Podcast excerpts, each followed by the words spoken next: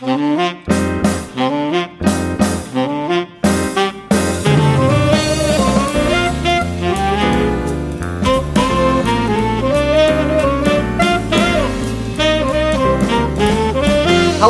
and welcome to another episode of the Mr. Barton Maths Podcast with me, Craig Barton, a show where I interview people who interest and inspire me from the world of education. This time around, I spoke to Peps Mccrea. Peps is a former fast track maths teacher and senior lecturer in mathematics education. He's been a national curriculum advisor for the DFE, external examiner at the OU, and is the author of Lean Lesson Planning and Memorable Teaching.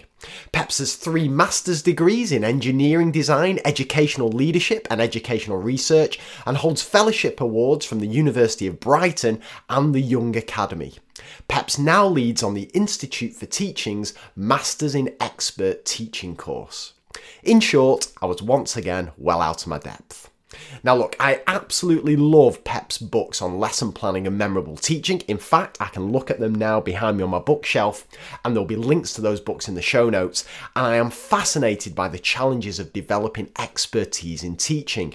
Hence, I've been wanting to get Peps on the show for ages, and believe me, he did not disappoint. So, in a wide ranging interview, we covered the following things and much more besides. Does PEPS believe you can teach problem solving? And if so, how? What are PEP's seven habits of highly effective lesson plans? And what are the practical implications of implementing these? How can teachers work together to joint plan effectively? What are the key principles of memorable teaching? And how can we design our teaching to lead to more memorable experiences for our students? What does Peps think of my ideas about keeping still, teaching in silence, and getting rid of all classroom displays in terms of his understanding of memory? How would Peps present a worked example? Is there a consensus as to what expert teaching looks like? Can you judge how good a teacher is from a lesson observation?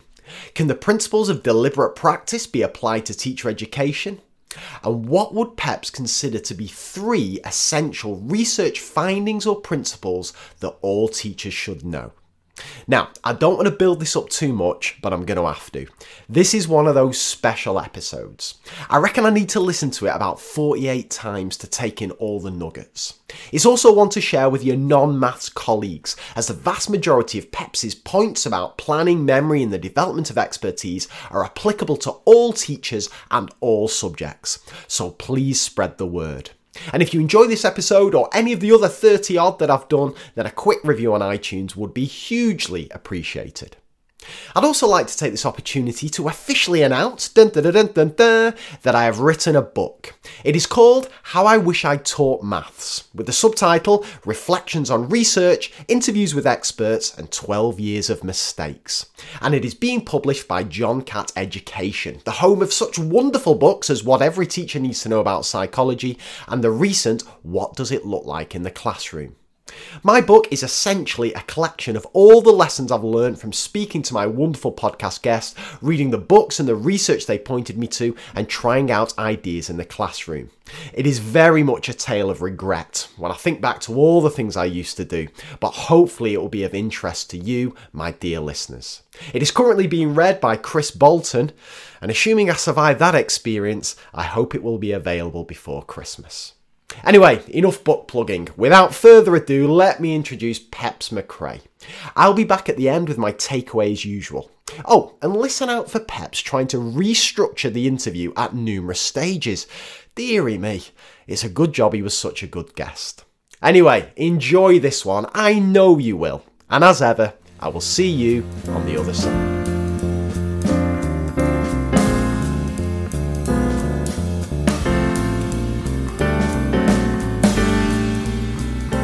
Okay, Pep, so we're going to start as ever with your math speed dating questions. So, question number one What is your favourite number and why? Uh, okay, favourite number I reckon is three, um, uh, because it is both a very simple number but a very powerful number, particularly um, if you think about it in like a functional context.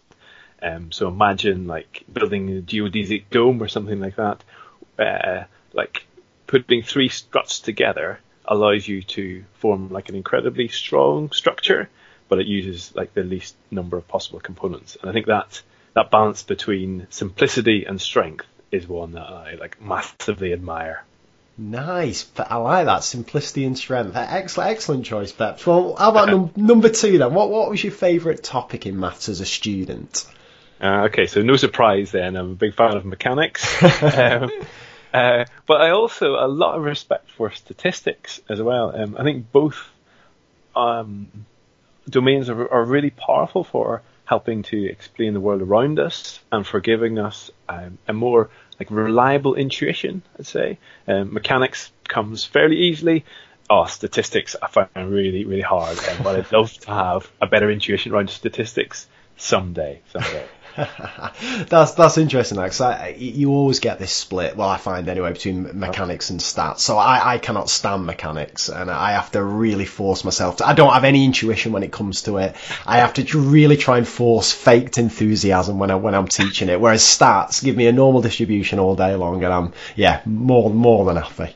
So so what's what's going on there? Like why why do people fall into one camp more than the other? Yeah, it's it's it's a difficult one. I think I think a lot of it's uh, down to your science background. So I was never a massive fan of, of science, and particularly physics. And I think I certainly see it with the kids I teach. If they do physics, then they tend, tend to enjoy the mechanics because it's kind of a two for one job. You, you're helping your physics out, you're helping your maths out. Whereas I was psychology and economics, which lends itself to, to stats, I guess, a, a bit more. So maybe there's something in that. I don't I don't know. Have you a theory? Yeah, no, I reckon I reckon you're right. It's kind of like a a prior knowledge snowball effect. You know, yes. The more you know about something, the more interested and enthusiastic you are about learning about it, um, and that like quickly just specialises you into one of those other camps. I think you're right. Well, we've, we've solved that that dilemma then, so we're flying here. Um, what about question number three then? If you weren't involved in education, what job would you do? Uh, you can probably guess here. Um, so, uh, an engineer, I think. maybe a like civil or mechanical software engineer, anything really that is like human centered design, trying to solve problems for people. Um, I think like the thing with engineering, the beautiful thing with engineering is that it's like a blend of science and art. Um, so you have to like if you're building a bridge, if you're a civil engineer building a bridge, you have to draw upon all of the underpinning science that allows you to construct that bridge, you know, material science and FEA and vibrations. Um, but you also have to be creative in how you apply that understanding to like the unique situation you're working with. Like no two chasms are the same, and therefore no two bridges are the same, but they're built using the same underpinning, like theory, as it were. Um, and I think like um, I'd say that teaching is very similar in many ways we draw upon like um, an underpinning understanding of how learning works, but every like every classroom situation and every pupil is unique, and so we have to construct like unique situations or construct unique practices using like similar underpinning principles. Nice. Hey, I like yeah, good good analogy. I, I like that. And did you with, with the um, engineering? And we'll, we'll, talk about this when we when we discuss your career very shortly. But um, was that ever on the cards, Peps, or was it always teaching for you?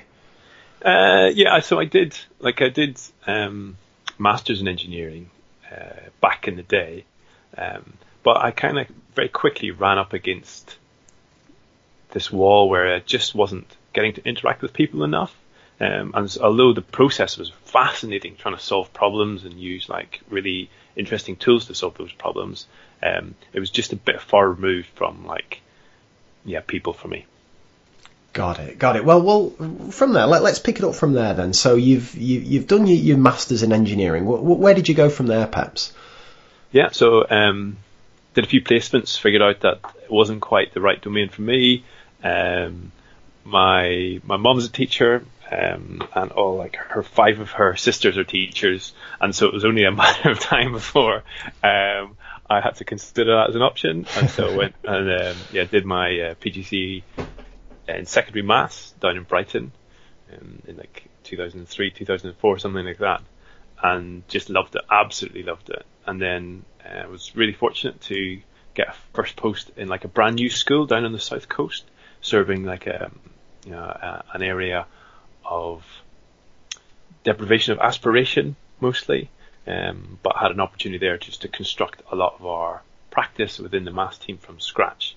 Um, after that, got a chance to work in a in a national challenge school as a head department to try and like turn things around a little bit um, for a few years before moving into the University of Brighton as the um, head of the PGCE maths course and did that for about seven years or so, which takes me up to this year. And at the start of this year, I joined a new graduate school for education or graduate school for teachers called the Institute for Teaching, which is launching this week.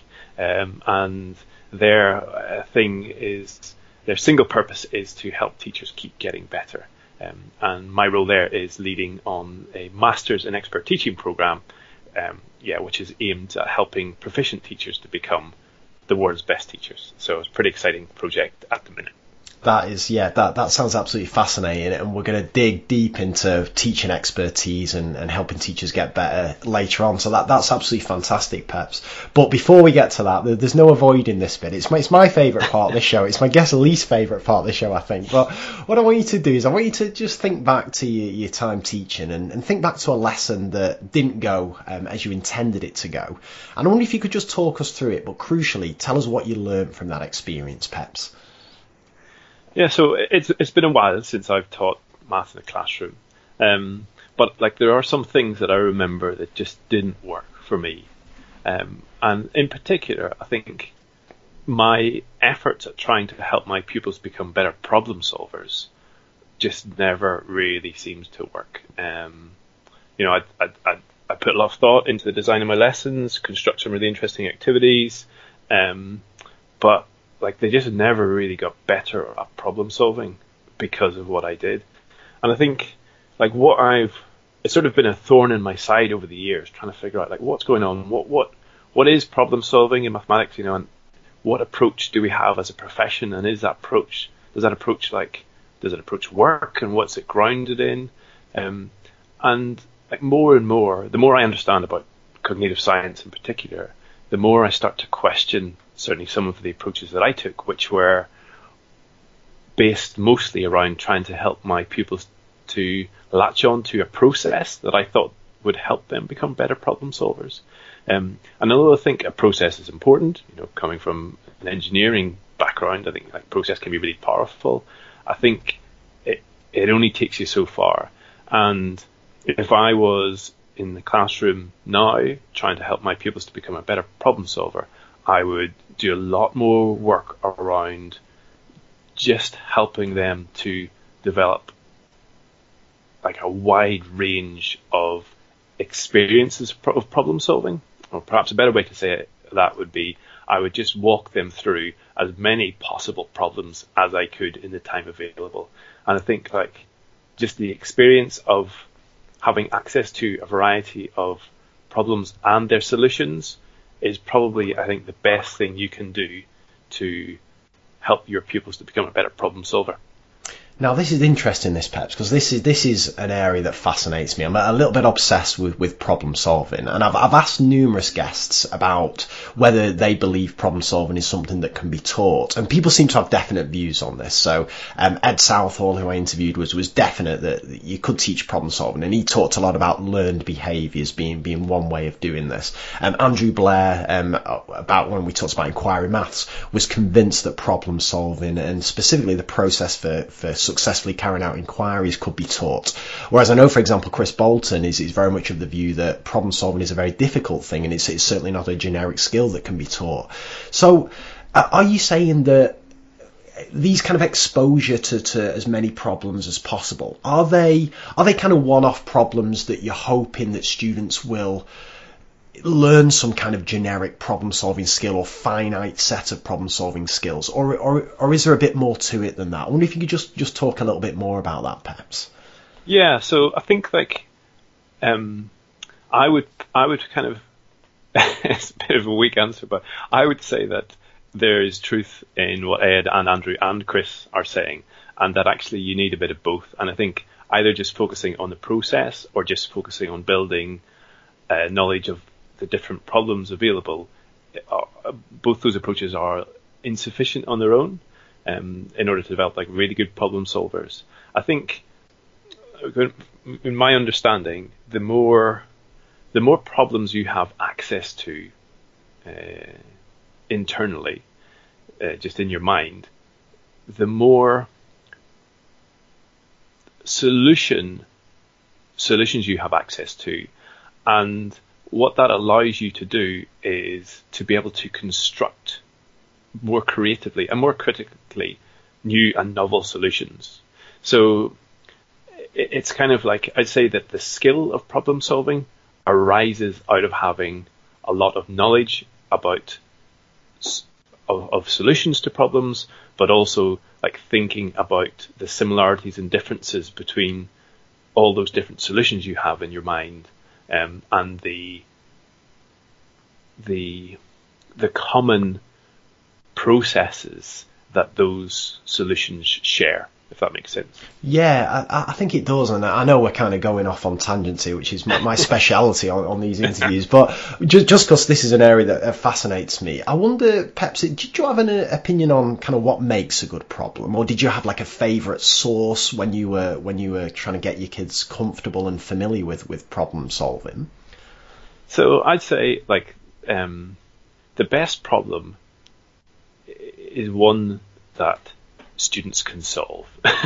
yeah, nice. so, so, so, like, the, the best problem is, is is one that is just one step removed from something that they can already solve. Yes, that makes sense. Because what we like, what I, I, I find is not helpful is giving students problems that are just so far out of their reach that just don't make any sense, and they kind of even if you do provide a worked solution to that problem, it exists in isolation to everything they, they currently understand. So I think like the best problems you can give students are, are those that help them just to move their understanding on incrementally. And so that's going to depend on what your students know. Got it. Yeah, no, that, that makes perfect sense. And I, I can't promise that I'm not going to return to problem solving throughout this interview at numerous points, Pep's because I, I can't stop thinking about it at the moment. Um, I wonder if we can next move on then to, to something I know that um, you're very passionate about. And whenever I first started doing these podcasts and started getting interested in, in educational research, your post um, on um, the seven habits of highly effective lesson plans was, was very influential. It's, it's, a wonderful post, and there'll be a link to it um, in the show notes for people who haven't read it. But I, I thought it'd be nice if you could take us through these um, these seven habits because I, I, think they're fascinating, and some of them they sound simple, but I, I wonder what the what the complexities are and what the problems and difficulties are, are behind them. So perhaps we can we can go through them one at a time, and, and some we'll be able to do rapidly. Some will, some we may dig into a little bit more if that's all right. Um, but before we start, I wonder if you could you just take us through the um, the kind of genesis of, of that post. Why did you write it, and where where did you get these ideas of these seven habits from, perhaps? Sure, um, and even before like even before we go there. I think what would be really interesting for us all to hold in mind is that like lesson planning in many ways is problem solving. And so the discussion that we've just had about around what problem solving is and how do you get better at it, I think is actually really relevant to lesson planning and what lesson planning is and how we get better at it. Um, and so it's worth just holding that, holding that in mind for this next section. Okay. Um, so yeah, I, I like when I worked as the the PGCE lead at Brighton. Um, uh, after several years, I I got I got pretty frustrated at yeah how teachers were planning and in particular like how inefficient their approach was. Um, and it was really yeah it was just really sad because I had loads of teachers on the program who were like massively dedicated, putting in loads of work, burning the midnight oil, but just not getting like the um, not getting the results they wanted from all of that investment in lesson planning. Um, and so I got to a point where I, uh, like I was just giving advice daily, and so I thought actually I need to just write a book about this. And so that's where lean lesson planning came from. Um, and that post you mentioned, the seven high, habits of highly effective lesson plans, is really just a synopsis of, of the book Lean Lesson Planning. God, well, f- fantastic, and it's as I say, it's there's something about, and I, I, don't know whether you call it clickbait or whatever, but when when you see lists of the seven this or the ten this, it's it's just brilliant because you think, right, okay, here here's a structure, here's something summarised, here's something that I can dip into, and here's something compartmentalised that I can understand and and and help me uh, plan and, and, structure my thoughts. So let, us go through these seven in, in, turn, if that's all right, Pep. So let's start with the first. So your first habit of highly effective lesson plans is to start with the end in mind. What, what do you mean by that? So, um, like I'd say this is the most important thing you can do uh, as a teacher in terms of in making sure your planning is robust or making it better. Um, and, and I think like anybody who has been um, practicing for a long time uh, intentionally is is is going to have like noticed this that the more you teach and the more you think about it, and the more you plan, the more you realize that the single biggest thing you can do to make your lesson a success is having a really clear idea in your head of the change you want to create by the end of the lesson. As in, what do I want my, my pupils to have learnt by the end of the lesson? And the clearer you have that, that in your head, the better your lesson's going to be. Everything's just going to align around that vision. Um, you're going to be able to improvise better. You're going to be able to like um, tackle like problems as they arise throughout the lesson. You're going to be able to design activities better. Everything just like comes together a lot more easily. And so like it's worth, even though it doesn't always feel like the the best use of your time, it's worth investing more time than you think in like really really specifying what you want to have achieved by the end of that lesson. Um, and that kind of like it seems sounds obvious, doesn't it? But it's just it's not the way. It's not, the, it's not what we do. Well, this, this interesting this because um, and just just to play devil's advocate a little bit with this one, is yeah. there a, is there a danger? Because I've I've been here myself so many times that I think to myself, right, this is what I want the kids to achieve by the end of the lesson.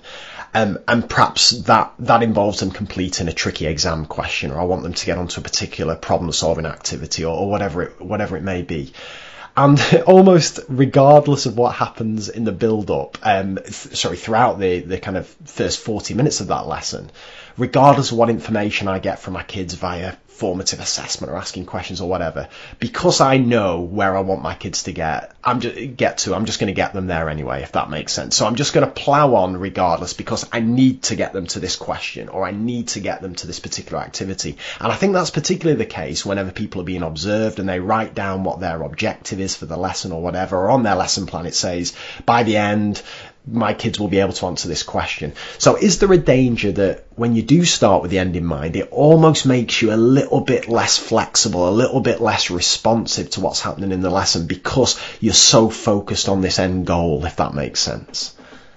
Yeah, possibly. Possibly. I think, um, like, there's, a couple of things. Firstly, I'd say that the, the what what we actually specify for the end of the lesson makes a difference. So if we, if you're, you know, one of the things you mentioned was, oh, you want your students to be able to do this activity or be ready to do this other, this other activity. And actually, I think like it's much more useful to specify what you want students to have learned or what you want them to know differently by the end of the lesson, because uh, like them being able to do a question is only really a proxy for what they have learned or what yes. they know. And so I think if you specify the activity you want them to do, then yeah, I can see that there's quite a there's like a danger that you just want them to do that activity and be able to do it.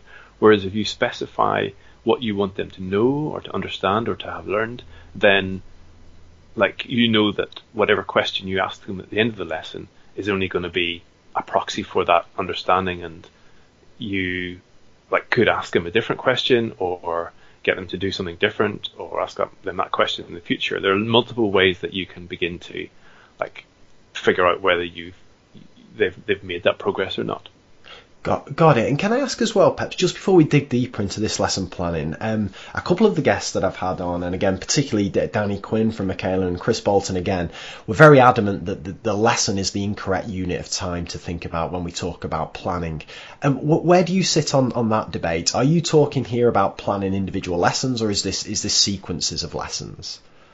Yeah, so I, I'd agree um, that the you know the unit is the wrong, the lesson is the wrong unit of time. However, pragmatically speaking, that's the the unit that we have to kind of plan for. Yes. And so I think you, you need to hold both in mind at once.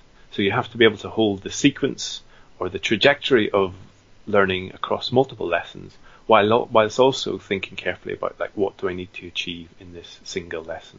Um, so yeah, I think like we got to be careful about not dismissing that the, the design of a single lesson, but also recognizing that it's it's nowhere near enough on its own. Got it. F- fantastic. And I wonder, just before we move on to the, the second one, um, when you talk about start with the end in mind and you talk about it, it's more about what students have learnt than them actually being able to do a specific question. Could you give us a, an actual example of that, perhaps? What what would be something that you would have in mind for a particular end for, for a given lesson? Uh, okay, so um, it might be that I want my students to understand the relationship between the diameter and the circumference of a circle. And this would be, and again, just so we're clear here, this this wouldn't be a lesson objective that will be written down and shared with the kids or anything like this. This is just something that you've got in your mind for where you want the kids to be by the end of that lesson. Yeah, yeah, definitely. And, and although I think there are times when it's helpful to share where you're going with your pupils, um, not all the time, but yeah, depends on what they, they know beforehand coming into the lesson. Because if they don't know, if they don't understand that relationship, just sort of telling them this is what you're going to know doesn't really help them. got it. No, absolutely. And you've got, um, you would possibly have a question or an activity or something in mind that you may use to assess whether they've learnt or, or achieved that objective. But you would also be flexible in the sense that if, if something's gone wrong uh, throughout the lesson or if you've discovered a, a misunderstanding or a misconception, you may change that question or activity. Is that right? Absolutely. You know, you've got to, like the, the, the value in specifying uh, an endpoint is that you can then take your take your mind off that endpoint because you've kind of internalized it, and you can focus all your attention on responding to your pupils' needs. And so, like if you don't get there, that's that's not an issue at all. If you go beyond, that's not an issue at all. But it means that you're going to be better prepared to respond to their needs. Um, and what we've got to do is yeah, that's got to be the priority is helping our students make progress based on where their starting point is, but also like how that their experience unfolds during the lesson. And if we try too rigidly just to get to like a fixed point that we have previously identified in our minds, then we're not going to be serving them as best as we possibly can. Got it. Yeah, you've so, you've sold me on this. Start with the end in mind. I'm, I'm happy with that, Pep. So, and number two, I, I love this one. Um, take the shortest path. Can you just talk a little bit about that, please?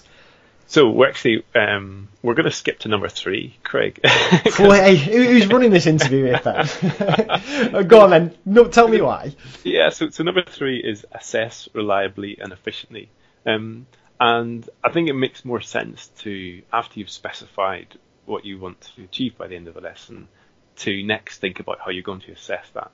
Sure. Uh, and I think like the order of lesson planning does make a difference, um, because if you start by thinking about the activities that you're going to use before you start thinking about like how you're going to assess and um, whether your pupils have learned or not, then sometimes like those activities can taint or distort how you might go about assessing things, and you end up assessing their performance on the activity rather than like their performance uh, against the thing that you wanted them to learn. Um, so, so I'd say like once you've specified what you want them to learn, like the next most useful thing you can do is being really clear about how you might assess that, um, and assess it like in an efficient and reliable way. And like you know, the easiest maths is we're so lucky to have a discipline where um, like assessing is fairly straightforward or relatively straightforward. Um, we can just construct a question that immediately gives us an insight into whether pupils know something or not. Um, and if we can construct a range of questions, then we can get uh, like an even more rigorous understanding of whether they, they, they get it or not. Um, like the, the reliable and efficient aspects, I suppose, um, like the time we have available in the classroom is is limited, and so what we've got to do is just to make sure that we are assessing as many pupils as possible, as quickly as possible, and I think that's where things like hinge questions can be hugely powerful, and mini whiteboards uh, like a hinge question in 30 seconds can give me the insight into 30 people's heads, um, whereas like just trying to sample a few people's by individual questioning is far less reliable. And yeah, just gives me far less to, to work from. We've got so many biases built into our like systems that we've got to force ourselves to just be rigorous about collecting as much data as possible before we make a decision about how to move on in the classroom. Got it. Fantastic. And just uh, again, this is a question I, almost feel obliged to ask every time we're talking about uh, questions. And obviously, I'm obsessed with hinge questions and, and diagnostic questions myself. where do you stand, Peps, on this uh, on this issue of, of, learning versus performance, and and the fact that formative assessment strategies are potentially are flawed in the sense that you're only observing performance, not not learning. What's your take on that? Um so I think there's like, I think what we've got to, or a helpful way to think about it is to think about learning as a slightly broader concept than just something you either get or you don't. Like often in our profession, we talk about, you know, you, you've learned it or you haven't learned it. It's some sort of, it's like a binary distinction. And actually learning something is, um, journey is not the right word, but it's, it's something that takes time and there's a like there's a qualitative dimension to it, which um, so like you can you can kind of when you learn something to begin with, you just kind of you kind of got get a glimpse of it, and perhaps you get a glimpse of it through things you already know, and perhaps it's like full of misconceptions, and so that's kind of like the early stages of learning, and so you could say that somebody's learned something at that point. Um, and then we, you know, over time, and through practice, you gradually get a more refined understanding of that thing, and perhaps it might become more generalized and more transferable, and you might understand it across a greater range of contexts. And again, that's that's learning. That's learning that same thing, but you've got a different. You've learned it in a slightly different way, and then like over a greater range of time, um, through retrieval practice and things like that, I think like you can learn something and know it and be able to access it and use it in an automated way. And again, that is a type of learning. And I think our, our the current language around learning um, that we have in schools is just a little bit limited because it paints this picture that you just learning is just about either getting a concept or not. And actually, learning is so much more than that. Learning is about grasping a concept, developing a deep understanding about it, and then remembering it for as long as you need to remember it. And I think like that if you define learning in a slightly broader way like that, then the whole learning versus performance doesn't necessarily isn't as big a problem because you're yeah the way you think about learning is is just slightly more complex. Got it. So when we assess and we, we, we get some information back from students in the time, um, we're not necessarily hoping to observe the entire completion of the learning process because that, that's impossible. We're just getting a snapshot of where it is at that time, and that can inform us um, about how we should proceed for the rest of the lesson. Is, is, that about right? Absolutely, yeah. And you could argue that you know learning is never finished. Really, nobody. it's like it. There's a, always a possibility that you can elaborate on it further and have like a more nuanced or more abstracted understanding of that concept. But there's also the possibility that you're going to forget about it, and if that's the case, then again, there's always scope for learning it um, in ways that you can remember it for longer.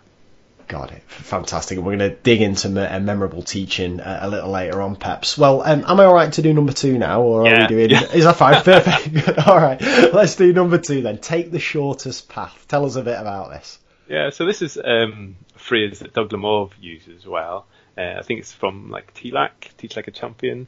Um, and he, you know, again, it's about efficiency. Yeah, there's like a theme running through this. You know, engineers really value efficiency, and I think like you can see that in some of my writing. Um, I think I really value efficiency, and I think it's just because, um, our, you know, we don't have a huge amount of time with our pupils, and like it's just so important that we spend that time wisely. And I think like what you want to do is when you've got a clearly you've got a clear idea of the end point of your lesson, what you want to do is choose the shortest, most direct path to helping your pupils get to that point. Um, I've seen so many lessons where teachers have tried to create like overly complex like activities that take le- like students and pupils, sorry, pupils on like a, a journey across all sorts of things. That means that the, like they don't always end up at that end point, and that's a real shame. Um, often, like the most direct route is just the simplest, a bit like the triangle that we talked about at the start. And so sometimes just giving students um, like a, a, model of what you uh, want them to understand and giving them the opportunity to practice through some questions can can be the most effective and uh, enjoyable route to the end point. Got it. And I wonder if just just to dig a little bit deeper into this, Pep. So the example you gave there of, of giving a, a worked example or modelling a worked example, and then students uh, completing some practice questions based on that would be a, a relatively um, efficient way of, of, or a way of taking the shortest path. What what are some of the things that you've seen that that, that aren't as efficient as that? Um, I think like um, the, and you know we might talk a little bit more about this later, but um, you know we, we kind of we've got a good grasp of this idea of, of what students think about is what they learn, and so you know I have seen lessons where pupils are asked to construct PowerPoint slides or PowerPoint posters to um, showcase their understanding of a particular topic, and what happens in that situation is that they end up spending you know, 80% of their time thinking about PowerPoint, and so that's what they're going to end up learning. Similarly, if you're running like a loop cards exercise, um, students are going to spend the majority of their time thinking about like, oh, am I next? Um, how am I going to say this right? What happens if it goes wrong? Um, rather than actually thinking about the math that you want them to learn. So I think it's like when you're trying to decide how short your path is, a really good question to ask yourself is, how much time are my pupils going to be spending thinking about the thing I want them to learn? Got it, got it. And I'm going to again play devil's advocate here, perhaps, because this is a position I find myself trying to defend a lot. So it'd be nice to get someone else on my team here. So I'm, I'm, I'm, I'm volunteering you for this. Um, what what do you say to people who will say, well, that's boring. That just kind of doing you doing an example, modelling it, the kids practicing. That's boring. Whereas let's get out the loop cards, let's do a Tarsia or something like that because that's different. That's motivating. That's exciting. Where do you stand on that debate? So, in in, in my experience, um, I'd say that like you know doing a Tarsia puzzle can be like it can be a valuable activity first of all.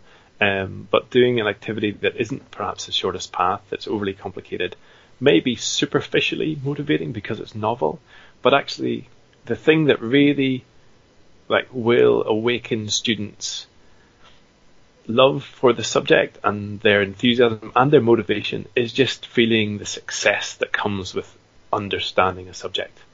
And so like by using the shortest path, you can help them be able to develop an understanding of that and the quicker they develop an understanding, the better they will feel about themselves and that subject. And that creates a virtuous cycle where they're just going to want to learn and know more, and they will enjoy their lessons even more.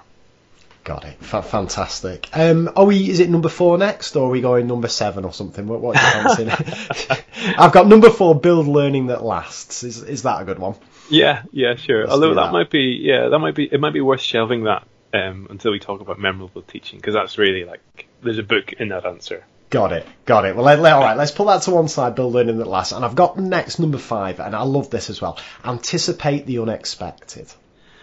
Yeah, so this is this is one like uh, yeah, this is one a principle I, I've I've kind of gone back to and challenged a little bit over time. Um, like I, I'm not sure whether anticipating the unexpected is really possible. Um, like you don't know what you don't know, and you can't tell what is necessarily going to unfold if you can't expect it. Um, and I think what, what this principle for over time, what this principle principle has given me insight into is the like the purpose of lesson planning and the differences between how uh, novices plan and experts plan. Um, and so, what, what am I saying here? That it's as a novice, as like a new teacher, it's really hard to anticipate what's going to happen in your lesson because you don't have that wealth of experience to draw upon. Um, and so it's actually really hard to anticipate misconceptions if you haven't experienced them and felt them and come across them yourself in your practice. Um, it's also, I think, like, and this might be a bit of a tangent here, but what this does is it also begins to shine light on like the purpose of lesson planning, and I think there's there's like a twin purpose to lesson planning. So firstly, it's to um, like help you construct the, the the learning that you're going to um, or the lesson that you're going to teach. But secondly, like lesson planning is often used to help build subject knowledge and anticipating the unexpected can sometimes be a useful process in building the subject knowledge as well as trying to like design the learning that's going to happen. Even just thinking about like what are the concepts that I'm trying to teach here, what how could the pupils misinterpret them? What like what might their prior misconceptions be that would mean that they interpret these in ways that are unhelpful? Things like that um, are useful to think about, but I'm like you can only think about them so much in advance. I think is answer. Yeah, and I, this this is something I've I've spoke about a lot that I struggled with the first couple of years of my teaching. That I didn't have a flipping clue what kind of mistakes the kids were going to make, and I, I, thought someone had set me up for about the first six months of my career. We're, we're essentially paying kids to make ridiculous mistakes just because I had no experience and no way of of, of knowing the misconceptions um, students would have. And my lessons were just a constant surprise. My jaw was on the floor for, as I say, for probably about the first three years. So how do we help? And that's something that gets better with with experience, as you've said, and you, you talked about the distinction between um, experts and, and, novice teachers. But how how do we help teachers who don't have that experience? How do we help trainee teachers or teachers in their NQT or, or RQTs in their first couple of years of their career, where they don't have that wealth of experience um, of, of, misconceptions and mistakes and, and reasons things go wrong in lessons? How do we help them anticipate the unexpected, perhaps? So I think there's a, there's a couple of ways we can do this. Firstly, we can encourage new teachers to like do the maths themselves, experience it themselves. Um, that that will help to a certain extent, but it's it's a limited strategy because like as math teachers we often know enough to and we know things in secure enough ways that mean that we don't really develop like the typical misconceptions that pupils might develop in a lesson. So actually a better way to, to do that is to co-plan with a more experienced other. And this kind of like jumps forward to like the principle seven, plan better together. And I think like there's real value in this. Um, I've worked with Ark teacher training over the last uh, year or so, and they've got a really strong model for this. Um, once a week or once a fortnight, new teachers plan or co-plan a lesson with an experienced uh, math teacher and together they sit down, sit down and work through a process that's very similar to this, um, specifying the end in mind, thinking about assessment, and then how the um, what activities might might come together to help meet those ends. And when you sit down with a more experienced teacher, they can really help you understand what might go wrong and what you have to think about before you actually experience it. And so it sort of shortcuts that um, learning through experience, as it were. So I think co-planning, even though you're not going to be able to do every lesson, is a really valuable activity to do, you know, once a fortnight. Well, well, that's interesting, that Peps, and I'm, I'm, going to do a bit of jumping around myself here because, uh, as you say, you, have teed us up perfectly for that plan better together. And one thing I wanted to ask you about this is that whenever I've um, either been involved in joint planning or kind of overseen joint planning, one difficulty um, I often observe or, or experience myself is that different kind of philosophies of approaches to teaching often tend to get in the way. And, and by that I mean, um, well, perhaps philosophies isn't the word, but almost kind of practicalities. Because some teachers will like doing group work, some won't. Some will like using ICT, some won't. How do you kind of and even something as stupid as I want to use that font on my PowerPoint slide, or I want to use this font. How how do you get around those issues and get to the heart of of what makes planning together so beneficial? I think like it works best because I've I've experienced those things um, uh, like as you have, um, and it can be unhelpful. And I I think co-planning works best whenever you pair a novice with a more expert teacher, um, and particularly if the expert is positioned as someone who's there to help the novice achieve their goals. And so the expert is not trying to like co-plan a lesson that necessarily they would teach, but what they're trying to do is to help the, the novice teacher plan a better lesson that they will be able to teach.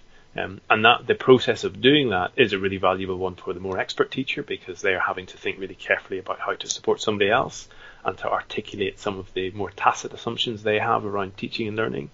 Um, and the, the, the more novice teacher gets an insight and support from the more expert teacher.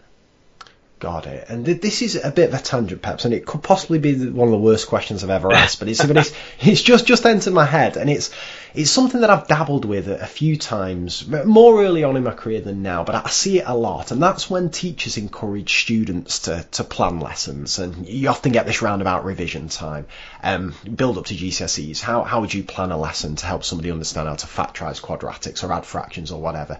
And is is that a good strategy? Is is the benefits in students being involved in a lesson planning process, or is that a bit of a gimmick that kind of fits more into what you were talking about before of, of taking the shortest path? That that there are elements of that lesson planning that will distract from the the core thing students should be thinking about. Yeah, I think that's a really interesting one. Um, I'd say that like asking pupils to plan a whole lesson perhaps will get them thinking about things that aren't necessarily that useful unless, of course, your objective is to help them become a better lesson planner. Um, however, there are certain parts of a lesson that can be really helpful to get students to think about planning. For example, the explanation or exposition part. And so, like, if you can, um, at a certain point in the learning journey, get a student to think about how they might explain a topic to someone else, then that, that can help consolidate their and refine their understanding of that topic because the act of like explaining it or explicating it forces them to refine um, the connections that exist around that topic for them, but also to like nail down and articulate some of the language they would use to describe it, which in turn refines their understanding of that that concept. Got it, got it. And I, I guess it, it, does fit in exactly what you're saying uh, before, particularly about that making posters, because or, because I, have had kids create PowerPoint slides for, for revision or, or to explain things to the rest of the class. And again, that's when they get bogged down in the flipping fonts, things bouncing in left, right, and centre, the images, and so on. But if if the focus can be specifically on what words are you going to use to convey this, what examples are you going to use, and moving the focus away from the the, kind of practicalities of, of what it's going to look like, what jokes you're going to tell, blah blah blah blah blah, then you get all the benefits of that with without the necessary distractions. But it's, it's difficult to do, isn't it? It's difficult to, to strike that balance. Yeah, I think you just got to think about what your what your goal is. What's your purpose? What are you trying to achieve? And if what you're trying to achieve is to like help students refine their understanding, then setting them like an explanation task or an exposition task could could, could fit well with that.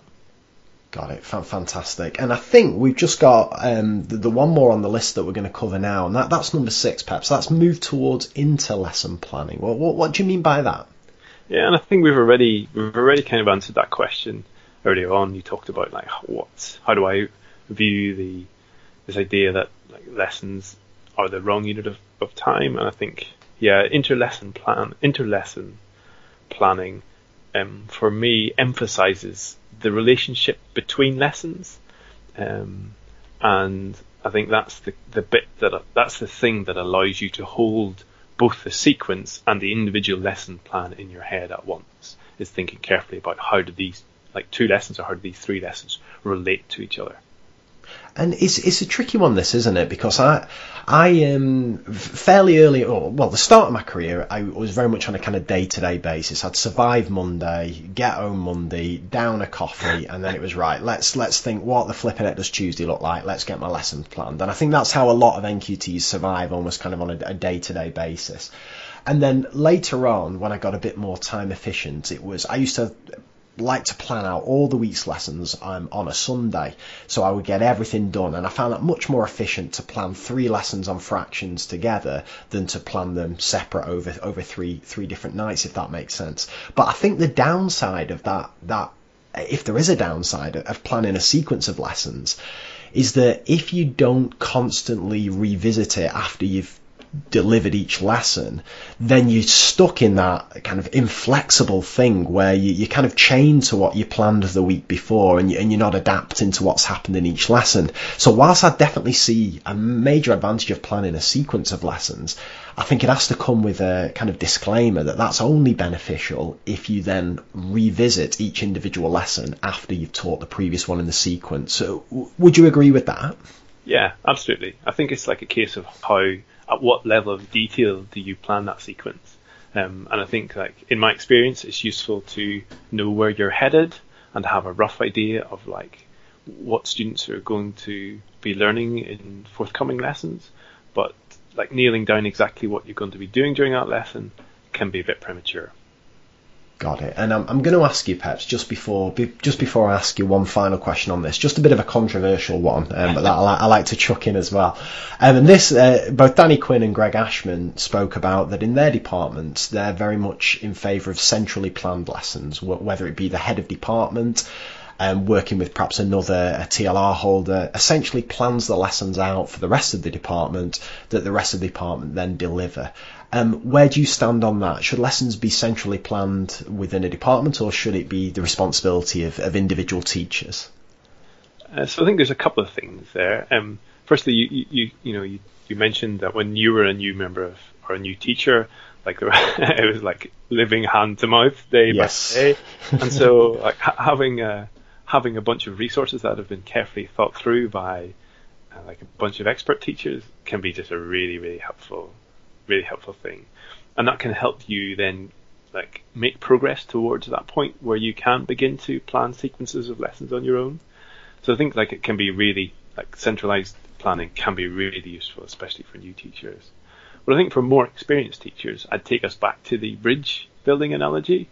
And if you think about teachers as engineers, then if there is a centrally planned set of lessons, then you still have to be creative in how you modify those lessons to suit the particular needs of your class, of your learners.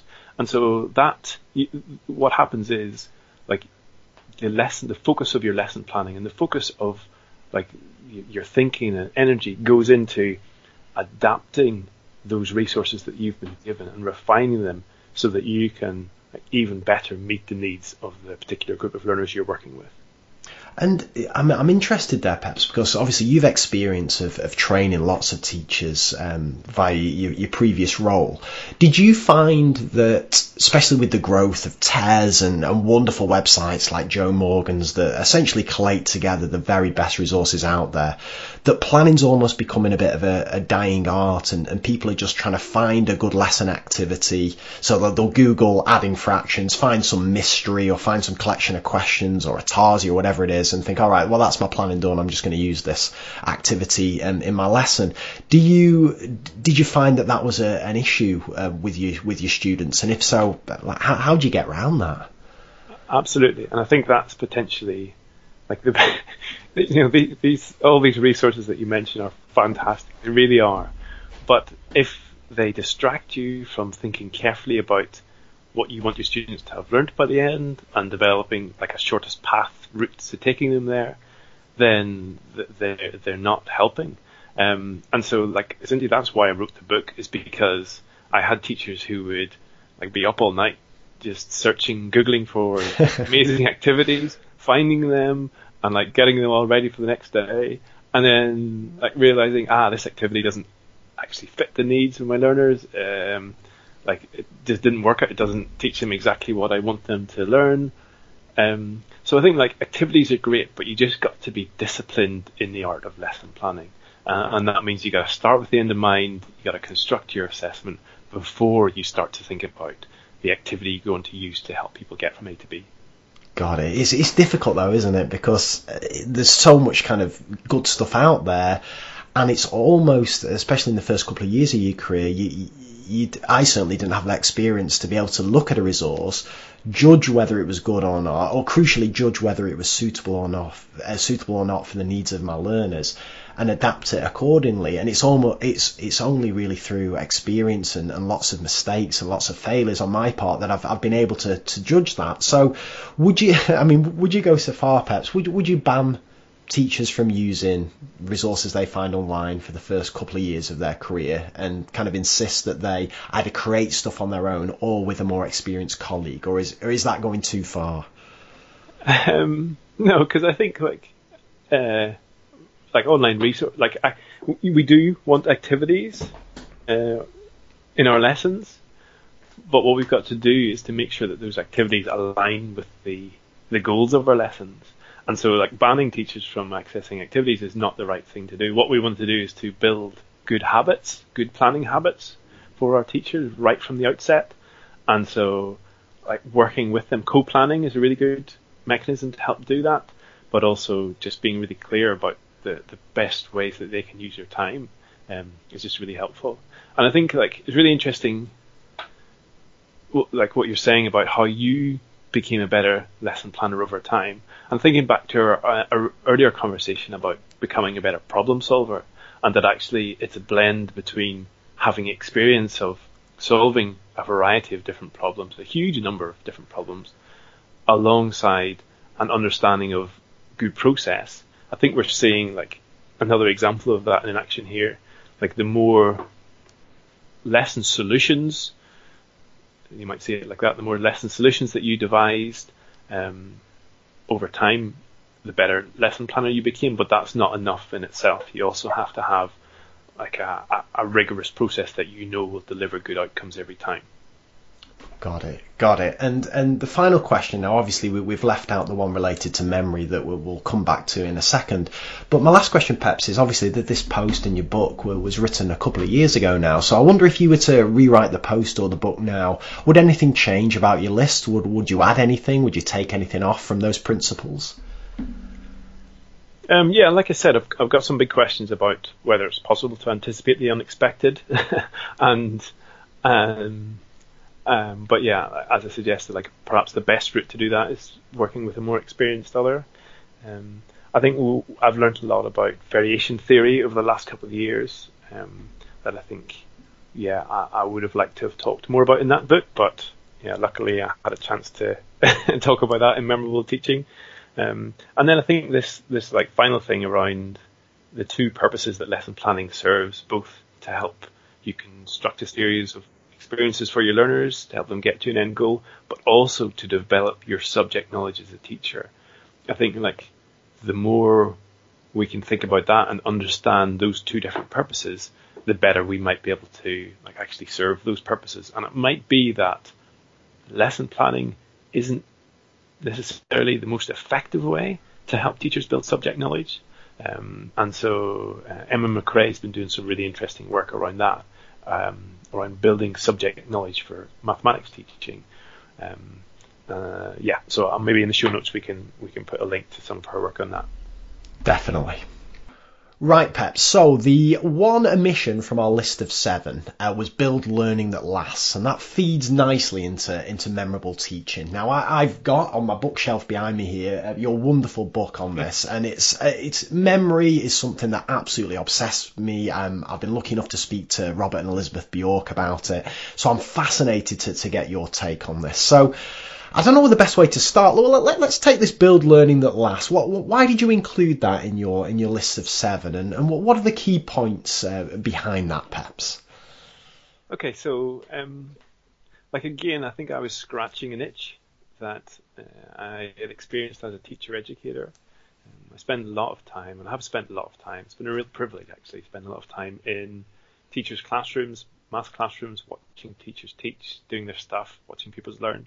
Um, but one of like the, the one of the frustrations that like teachers clearly felt, or one of the biggest frustrations that math teachers feel through my experiences, this whole thing of like, oh, I I, I, taught them it last week, and this week they just don't like they look at me with blank stares. Yes, yes. Yeah. Um, and you know, for for years I was really just like perplexed. I was thinking like, what's going on here? What's at the heart of this? Is it just like is it bad teaching, or is it like that we've actually kind of got teaching wrong, or we don't understand what's going on? And so you know, I think that like several years ago, I just got really interested in that question, and um, you know, I've been in a really fortunate position to have the time to read and research around these areas, but also to work with teachers to try and apply some of the um, the evidence around memory and learning. Um, and so yeah, I just thought like yeah, I learned enough um, to pull things together into a bit of a useful format. And so uh, one of my short books is always good to do that. Fantastic. And well, well let, us dive into this then, Peps. What, what, would you say the key principles are of memorable teaching? How, how, because you're right, like, it is the absolute bane of teachers' lives when, when kids simply don't retain it, or, or, or on the surface it appears that they don't retain it, as if it's as if you've yesterday or last week's lesson literally never happened. So, how do we counteract that if that's not too too big a question to start with? Yeah, well, it's a nice big question, I think. Um, and I think like I want to step back a little bit in order to answer. And firstly, like I'm even caveat the whole discussion with remind people out there I'm not a cognitive scientist or a psychologist. Um, and yeah, it's like um, I'm the engineer, I suppose, or one of the engineers. We're all teachers. We're all engineers. We we attempt to take the principles that underpin our, our craft and apply them uniquely to the situations we face. And so I think like cognitive science um, and behavioral science are like really good starting points for building a set of principles that we can begin to like construct a set of rigorous teaching and learning principles around, um, and that's where I'm coming from. Um, and I suppose like one of the one of the interesting things about memory is like when you think about like what is memory, and like how and how does it differ from what we know and who we are? And I think like when you start to ask those questions, you realize that there are lots and lots of overlaps between like memory and knowledge and identity and understanding and belief and mindset and all these kinds of things. And that actually spending a bit of time understanding how memory works shines a lot of light on how learning works. Um, and like to take that even further then, our understanding of how learning works has a massive influence on how we teach in all sorts of like hidden implicit ways. And so if we can do anything to help teachers develop a more robust understanding of how learning works, then we're going to be helping them to be a better teacher. Um, so, like, when I think like a, useful framework, and we've already kind of touched on this, um, a useful framework to thinking about how, like, how memory works is is that there are sort of two dimensions to it. Um, uh, earlier on, we talked about learning being not just a binary thing, like you've learned it or you haven't, but being sort of a, a broader experience or a gradual like, unfolding journey. Um, and, and part of that journey is building a, a kind of a depth of understanding. And, and so, like in the brain, I suppose, very crudely speaking, that might we might think about that as as like the number of connections that we build around a concept or a topic. Um, so like the more connections we make around an idea, the better we get it, the more we understand it. But connections alone are insufficient um, when it comes to learning.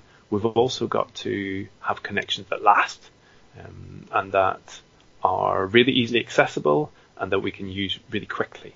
And so we need connections that are consolidated. And so as a teacher, that kind of leaves us with two main tasks to do. We've got to help our students build connections, but we've also got to think really carefully about how we help them consolidate those connections.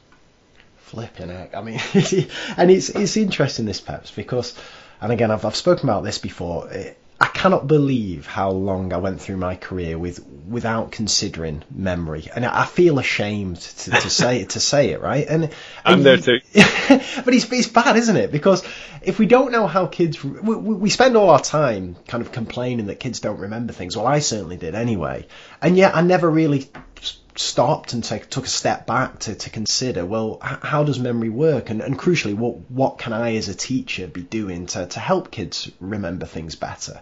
And it's only because I've been fortunate to have a little bit more time myself over these last couple of months to do some reading that it's opened my eyes into a whole world of research and crucially a whole world of practical, simple things that, that teachers can do to, to help kids remember. But I thought what would be interesting, and again, if it's all right with you as a, as a bit of a structure to dig into this, I wonder if you could talk first about things that don't help kids remember stuff, kind of unmemorable practices. Um, because I, and this will no doubt be a list of, of how I used to teach for about 10 years, but I just, I just think that might be a quite a useful way into this before we start talking about practical things that the teachers can do. So given your knowledge of how working memory and long-term memory works, and we can dig into that a little bit more if you like, what are some things that you've seen teachers do or you yourself have done that perhaps aren't the most useful for getting kids to, to retain things? So, like, I'm not. I, I, I, this isn't a very helpful response, but I, I'm not sure that's the best way to to to to really to really help people develop a better understanding of memory because essentially all I would be talking about are like strategies that don't take into account how learning works, if that makes sense. Yes. So so I wonder whether it would be more helpful to actually think about how memories are formed and like what we can do and then anything that you don't do to catalyze that process really is unhelpful. Let's do so, it. That makes sense. Let's do that. That's good. let's right. go for it. It's like throwing your question out the window. That's fine. Let's let's go for that. That makes a lot of sense, Peps. Uh, uh, however, I'm aware that you know you've you, you know you've had some um, titans on this podcast already. You know the Bjorks and Kris and like Daisy and um, and so like I think some of this your listeners will already be familiar with, but I think like there is value in digging deeper down deeper into some of the aspects of it. Um, and so like if we just start with the whole like the whole idea is that Kirschner you're suggesting that um, like learning is a change in long term memory, um, and that like the if we equate memory to, to knowledge, then like what our job is as teachers is to help pupils to know stuff. Um, and that knowledge, like it's, it's, it's kind of useful to have kind of a broad conceptualization, conceptualization of what knowledge means. Uh, it's like a big bucket that we might include things like beliefs and mindsets and skills and understanding all in just different types of knowledge. I think like a good question to ask ourselves is like what what is there apart from long-term memory? Um, you know, it, it, kind of forms everything for us. It it is what we know, it guides what we do, but it also is kind of who we are as well. Um, and then it's like, so the next question you have to ask yourself as a teacher is, well, how do I change that?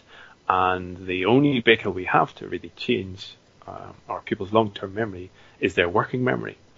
And working memory is is well, we don't really understand exactly what it is. All of these things are just models of the mind. Like we're, science is really, really far off understanding how the brain works.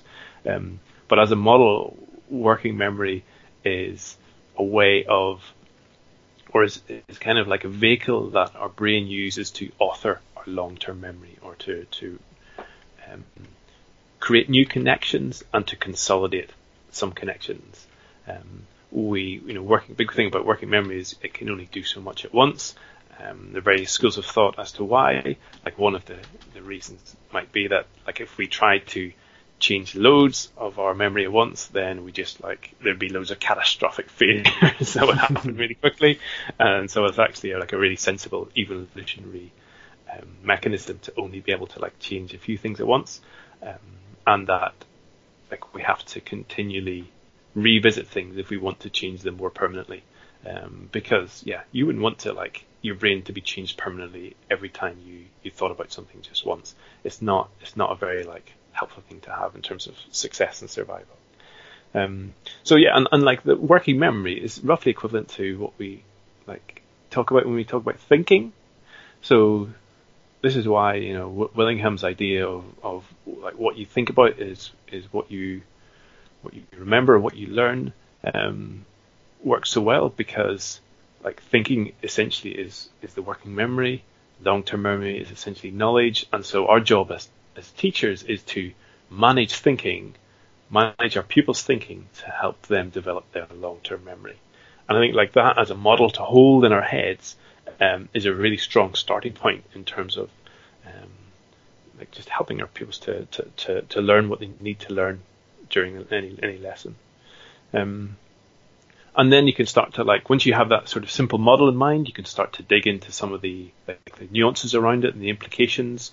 Um, you know, John Sweller's work around cognitive load theory is really really important for teachers. Um, you know, our our working memory can only focus on so much at once, and there are huge implications for us immediately. And thinking back to like the some of the shortest path stuff we talked about earlier in the lesson planning section, like this is why that makes sense. Um, you know, if you give a student a PowerPoint construction activity, they're going to be thinking about the PowerPoint, and therefore those are the connections they're going to be making, not the connections around the mathematics, um, because they can only think about so much at once. And actually, like, like there are serious implications for us as teachers in the classroom environment. That the classroom environment is like a massively information-rich environment. There's so much. Like if you imagine yourself in a classroom and think about all the information that's available.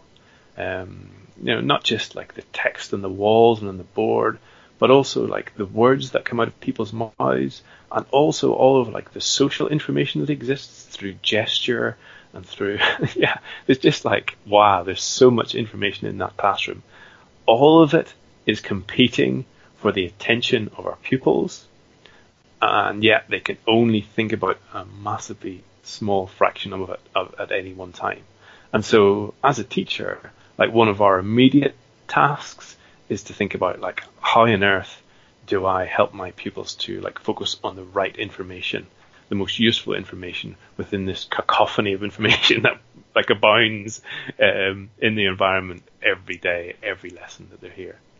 Um, and just just on that, Peps, because this this yeah. again, this is, this is something I'm I'm absolutely fascinated about, and I'm a relative newcomer to, to cognitive load theory, and it's it's completely it, it's changed my life really. I know it sounds a bit pathetic, but it it, it really really has. cognitive load theory changed my life. it really, honestly. Get a t-shirt of that. um, and so a couple of talks I've been given recently, I've I've been been talking about this abundance of information, and I've said kind of two practical things that I've done straight away in my classroom that have just made a huge difference well, three really. Um, firstly is displays that they've gone. So any, any, display work that's at the front of the classroom, even the side of the classroom, has, has completely gone. And it's, teachers have been kicking off left, right, and centre about this because displays are great to showcase students' work and, and all this kind of thing. But uh, again, if we if we talk about the redundancy effect from from cognitive load theory, it, it can't be helpful, right? Information that is not directly relevant to um to, to what the, the core concept of the lesson is or what the teacher's trying to convey as you say, has to compete for, for this the finite capacity of working memory. So, are you joining me in this campaign to, to get displays uh, gone from classrooms, or, or do, do, they have a place, perhaps? Um, I, yeah, I think like the way they're used often at the minute is not helpful. Uh, I, I agree with you in, that, you know, um, and I think like the, the problem is that even when displays are put up for good reasons, uh, you know, to encourage, like, to help students, to showcase students' work and to motivate them, which, you know, it can be a valid reason, um, like, student pupils don't even look at them. you know, yes. they are, they are filtered out from their experience. However, that filtering out comes with a cost. Like, it takes mental resources and effort to filter out information from our environment and to focus on the things that, like, are most important to us. Um, and so there's a cost associated with that. I think if you're going to use like displays to motivate, what, yeah, then like think carefully about like do they serve that purpose and like if you want to motivate your students through showcasing their work, perhaps it might be better to like take a couple of photographs of their work, and at the time when you want to like, create that sense of motivation, show show them on your interactive whiteboard, and then they disappear after that. Yes, yeah, no, I'm I'm all, I'm all in favour of that. But as, as I say, it's uh, not maybe the most popular, especially amongst the senior leadership teams. But but anyway, um, me other thing I've I've been saying to people, and again, I'd be interested in your take on this is. Is, is standing still more as, as a teacher because I'm a mover. I, I, love moving around the classroom and it's great for kind of behaviour management and, and also just to kind of get a, a more I guess, detailed overview of the class, uh, so so kids aren't left out. I can just wander to the back and so on. But I, I got the feeling when I started reading about cognitive load theory that, that even that's potentially distracting for kids as, as, kids are kind of, as you say, keeping an eye on my movements, asking themselves, why is he coming over here? What's he doing next? And so on. And so it, so now I've, I've really started, especially when I've got something important to say, I, I stand still, put my hands behind my back and, and, and just say it. And is is that something that that would also fit in with your view of memory that teachers should stay still a bit more, or is that a bit of a, a more of a minor consideration? I think I think it's the right idea. I think we just got to be really careful about no, not oversimplifying these things. Um, like when you stand still, what you do is you remove some information from the environment, which can be helpful. But one of the other things you might do is um, like harness that attention less. So if you're moving around, then you're an object that is changing in the environment, and we tend to, as people, we tend to focus on the things that ch- our attention tends to be drawn to things that change in the environment, and so moving around could, in some situations, potentially be a useful mechanism for keeping students' attention on you, if that makes sense. Yeah, that's very interesting. No, I, I like that.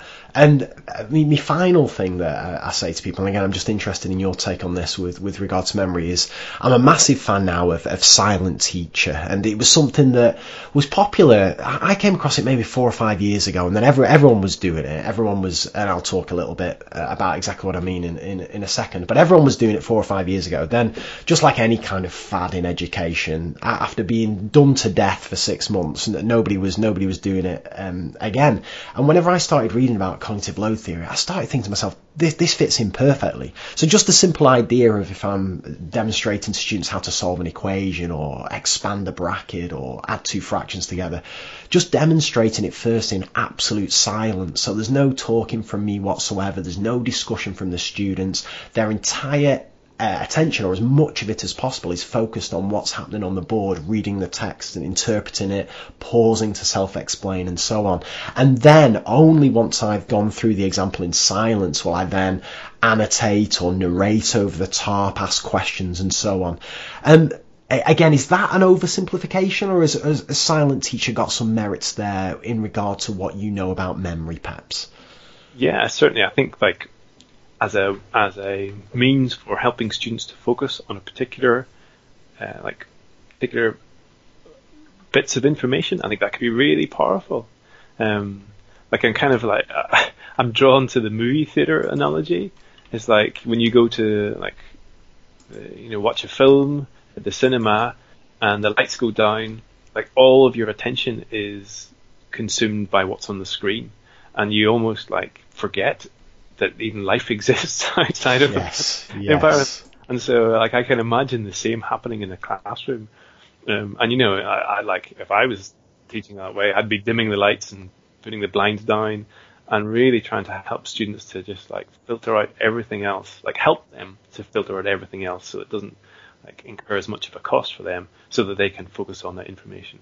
You know, I think the caveat is that that information you present needs to be useful to them, it needs to be meaningful to them, and they need to see the value in it.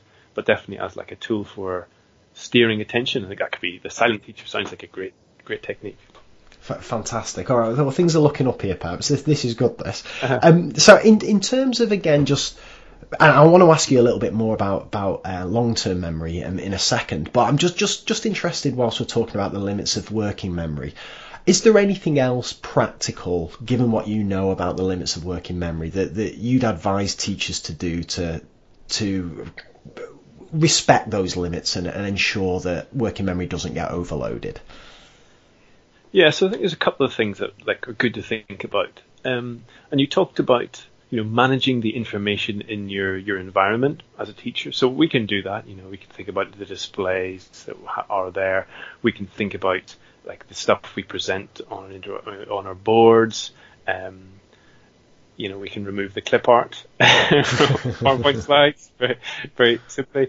Um, um, but I think like it's also really interesting for us to think about the types of information that we're, we're communicating as well. So if we want to communicate uh, some information about the relationship between the diameter of a circle and its circumference, we can do that uh, visually. We could show our pupils a diagram. We can do it using text. We can give them like a paragraph that explains that relationship, or we can do it uh, orally. We could just talk them through that relationship, or any combination of those three things, or more other ways to communicate as well.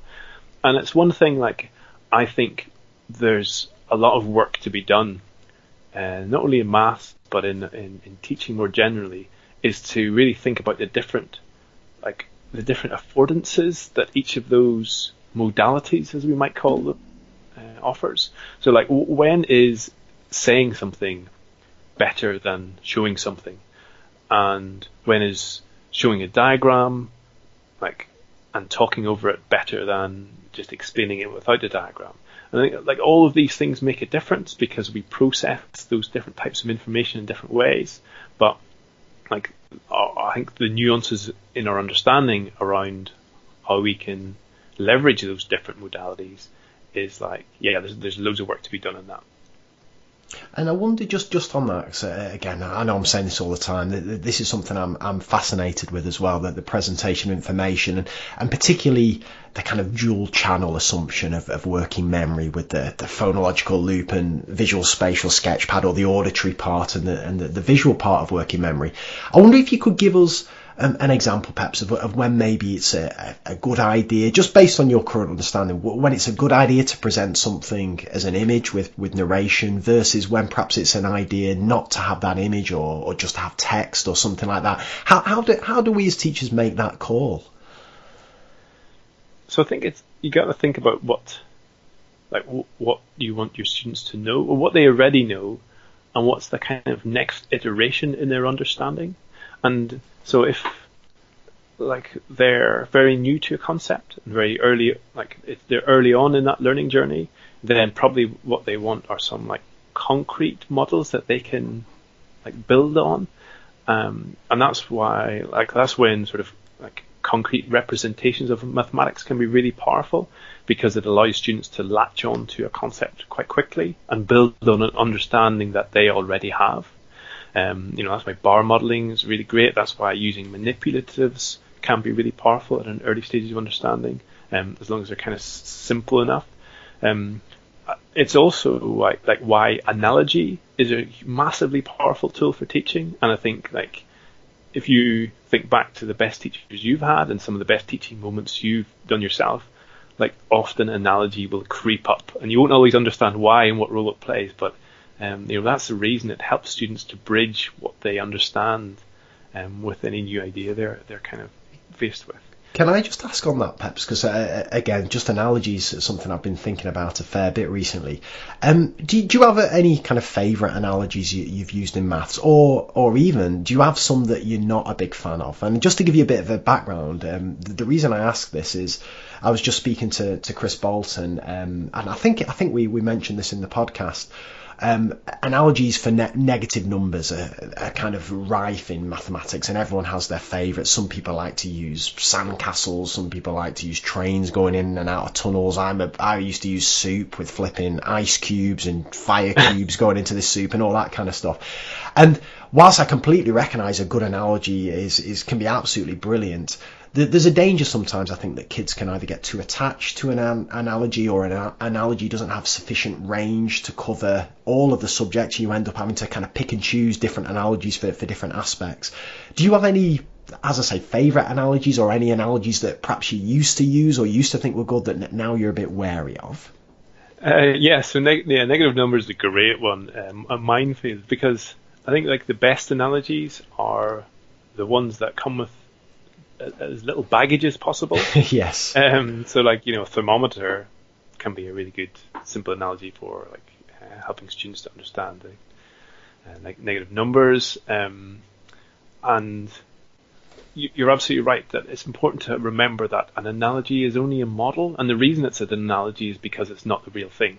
like that's, you know, the definition of an analogy is it's like it's it's got a lot of the features of the actual concept, but not yes. enough to make it a concept. And so, like that's why analogies and concrete models are only really useful at this like the early stages of understanding, and at a certain point you've got to shed those analogies um, or help your students to shed those analogies once they've made that connection and they're starting to build up a more like concrete or more isolated understanding of that concept. Um, and you know ways you can do that are just by explicitly making it really clear to them like how the analogy is limited, where it breaks down, where it doesn't hold true. Um, but that only like works once they've got a, a, like a decent enough grasp of the thing they're trying to learn. Um, and I say like you know the the original question was about like which types of you know what, what kinds of which modes of information um, are best. And so we've talked about like analogy and, and concrete representations um, are really good at the start of the learning journey, but actually like like later on down the line when students become um, knowledgeable about a topic, then those things can actually kind of interfere with their understanding and sometimes like more semantic representations or more abstract representations can just be more powerful for them. So I think again, like often the answer we have to many of the decisions we have to make in the classroom comes back to like what do our pupils already know and what are they ready for? What do they need next in their in their journey towards a deeper and more durable understanding? Um, and so, like, taking back the clock. So your your question was about like working memory and what can we do? Sure. the things we can do is think carefully about the mode of information we use. Um, but then, you know, the the other obvious thing is is just thinking really carefully about um, not giving our students too many things to think about. And yeah, so like, yeah, I've seen a lot of of instances in the classroom where teachers um, lean a little bit too heavily on talk as a mode of communication. And as a result, what happens is they force their pupils to hold a lot of information in their heads whilst also trying to manipulate and make sense of that information. And that's just, it's just, like, it's a really, really big ask. Like, it's really hard to ask of anybody, especially when it's not something that you're, like, you're knowledgeable about. And so, like, that's why often you'll see the, the most experienced teachers will throw as much information as they can up on the whiteboard and encourage students to do the same. Like that's why workings out or showing your workings out is, is such a powerful strategy because you no longer have to hold that information in your head and you can like devote much more mental capacity, that limited working memory, to thinking about like the next steps in the problem. I'm, I'm really glad you've mentioned this, Peps, because this is something that's that's confused me for a long time. And again, I'm hoping you're the man to, to clear this up for me. And can we get round the limits of working memory simply by writing things down? And, and the reason I ask this is is often an, an, example that's used to show the limits of working memory and, and the importance of knowledge and having things automated for, from long term memory is to give students some some kind of complex, well, reasonably tricky multiplication uh, to do in their head, something like I don't know, 48 times six. And for, for experts and um, for, for, I'd assume most people listening, that wouldn't be too cognitively demanding for to, to do in your head. Um, as long as you've got your your times tables automated and you, you can process you can process it without too much strain on working memory. Whereas a student who doesn't have those times tables automated um, and has to kind of work all those out will really really struggle to do it in working memory and experience cognitive overload and and all the negative things that, that, that come with that. But if that's student can can write it down, write down each step of it, do they not get round the limits of working memory? And to take that a step further, if students can always write down and show workings out, and I, am I'm, I'm really pushing it to the limit here, perhaps, and I'm not saying I believe this, but just to play devil's advocate, if students can write everything down, does it kind of almost lessen the importance of having things automated and having things available and accessible in working memory because you can essentially transfer things that you need to hold onto paper. I don't know if that makes sense, but what's your take on that? Yeah, I'd say it's um, because it's a useful strategy for anyone writing things down because it just frees up more mental capacity to to, to think about more things. Um, um, I think like there's there's definitely value in having auto, like knowledge automatically stored at your fingertips. Because like thinking back to our, our earlier conversations about problem solving um, like if you if you have to think about things in such a way that you need to write them down in order for them to make sense for you then your problem solving is going to be like super inefficient and really slow. And problem solving like what I understand about problem solving is that it's it's a kind of a, a big search exercise where you're searching through your long-term memory for like solutions that may be able to solve that that, that might be relevant to that problem. Um, and so like the quicker you're able to search through that library of potential solutions, the quicker you're going to be able to solve that problem.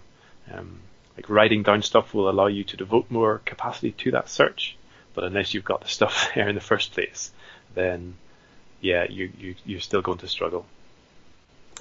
Got it. And can I ask as well, as well Peps, because just talking talking about this, it, I, I've completely changed the way I present worked examples these days based on my reading and my, my limited understanding of, of working memory and long term memory. But it's just struck me what, what you said there about how you kind of throw up as much on the board as you can and, and encourage kids to do the same um, in their books. Would you be able to just talk us through, in as much detail as, as you like, or as brief as you like, how would you these days, with, with all the reading that you've done and, and all that you know now, how would you deliver a worked example to, to students, perhaps?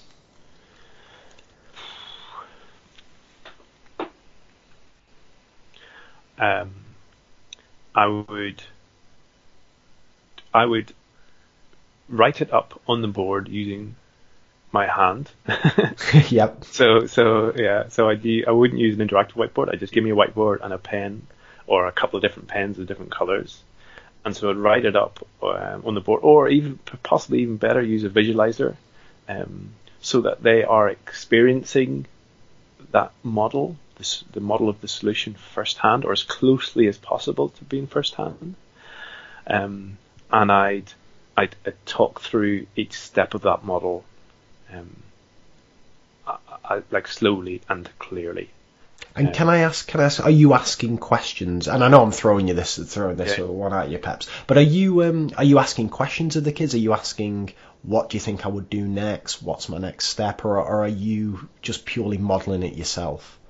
So you got to think about like what's the purpose? What's, yes. What was the what are we trying to achieve here? We're trying to get pupils to think about these different things.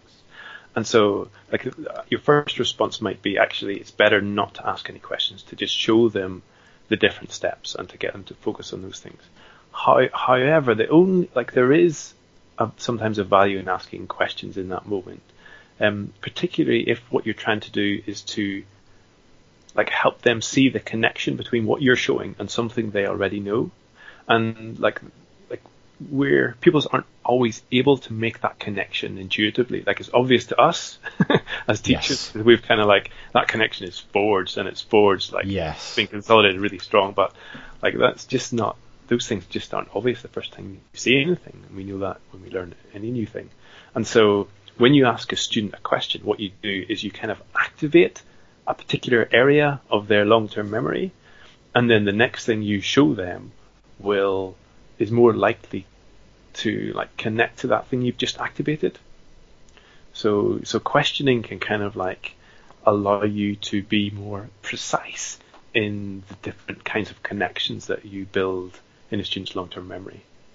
Ah, that's that's interesting, and uh, the the reason I ask is because well, one of the big changes, and this is this, this, it could all kick off now, perhaps. One of the big changes uh-huh. that that I've made to my teaching is I tend to ask less questions during the presentation of a worked example, purely because I, what I tended to find was that worked examples were taking 10 or 15 minutes and there was just kind of wrong answers floating around from kids left, right and centre and I was kind of holding out for a kid to say the exact thing I wanted them to say and so on and it just became a bit of a discussion and, and a debate that I think led to more confusion and did more harm than good than if I just simply explained it myself in words that I'd carefully prepared and gave the kids what I felt the best chance to, to understand that would be. And then if there was difficulties after that, then let's have questions and let's have a discussion then, but let's give the kids the best chance to explain it by, as I say, either demonstrating it in silence first or me taking the lead and, and explaining it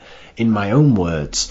Um, but yeah, so what what do you think, Pep? Should I should I start bringing more questions back, or it's difficult, isn't it? No, I, would agree. I think like the way you the way you've constructed that experience makes a lot of sense, um, and that's what I would do as well. I think like the the value of the the questions or questions can be really valuable, like before you show that model to help locate their their their thinking or like you know move their understanding to a particular place.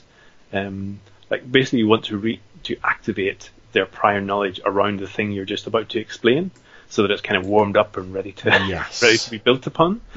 Um, but yeah, during the model itself, like I'd probably just keep questions too. Yeah, I would just yeah, no need. They don't necessarily help.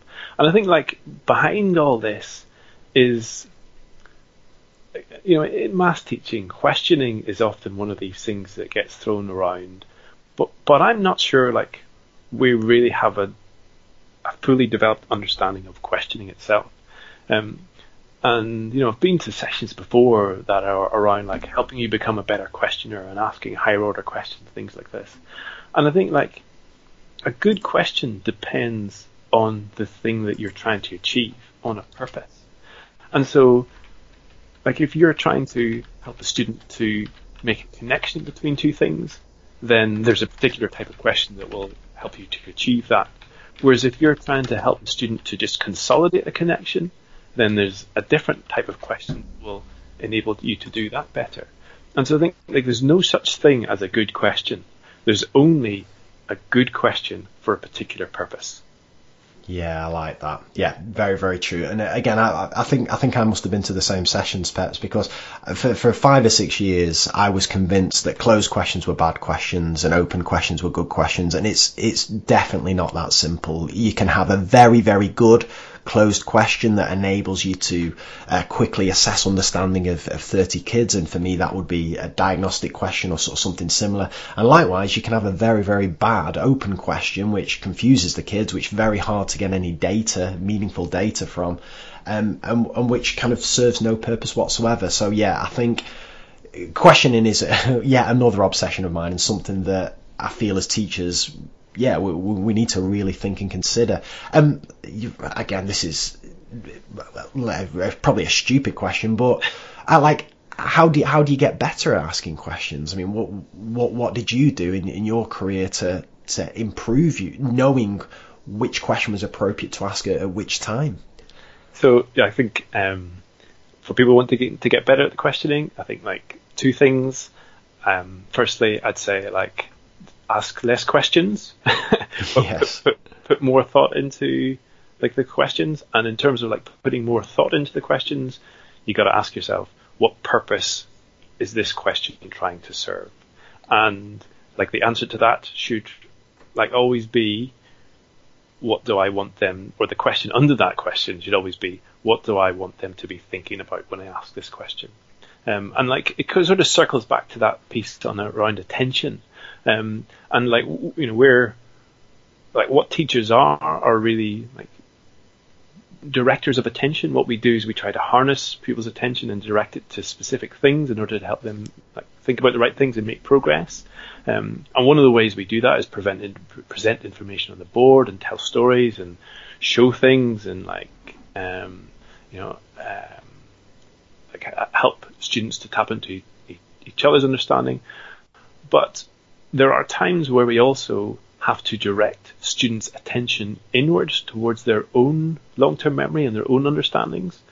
And the best way to do that is by asking a question. Because what you do whenever you ask a question is immediately direct someone to think about what they know. And yes. so if I say to you, like, what did you have for breakfast this morning? Like your attention immediately gets directed towards that. yes. And if I change that question, like even subtly, to say, why did you have that for breakfast this morning? Then I direct your attention to, to that. And those like those really like two really subtle differences in that question, like send your attention to two very different areas of your long-term memory. And so I think like thinking carefully about the purpose that you want your questions to serve in terms of where you want people's attention to be, what you want them to think about, is just like a really good discipline to get into. Fantastic. And you mentioned earlier on, Peps, that one thing that you'd kind of scratched the surface of and that you really wanted to, to, to dig into more when, when you wrote the book um, about memorable teaching was, was variation theory. And um, I wonder if you could just talk to talk to us a little bit about that. Like, what is what is good variation? What's bad variation? And, and why is it important for memory? Yeah, so I'm, I'm not sure whether I'm like particularly qualified to say what good variation and bad variation is.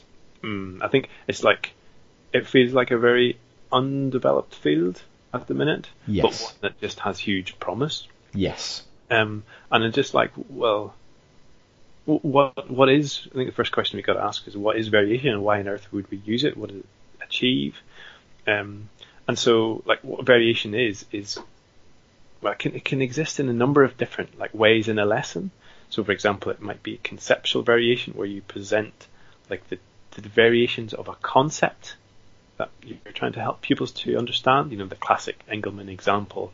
Um, and big shout out to Kris Boulton here for introducing me to, to Engelmann and a lot of this stuff.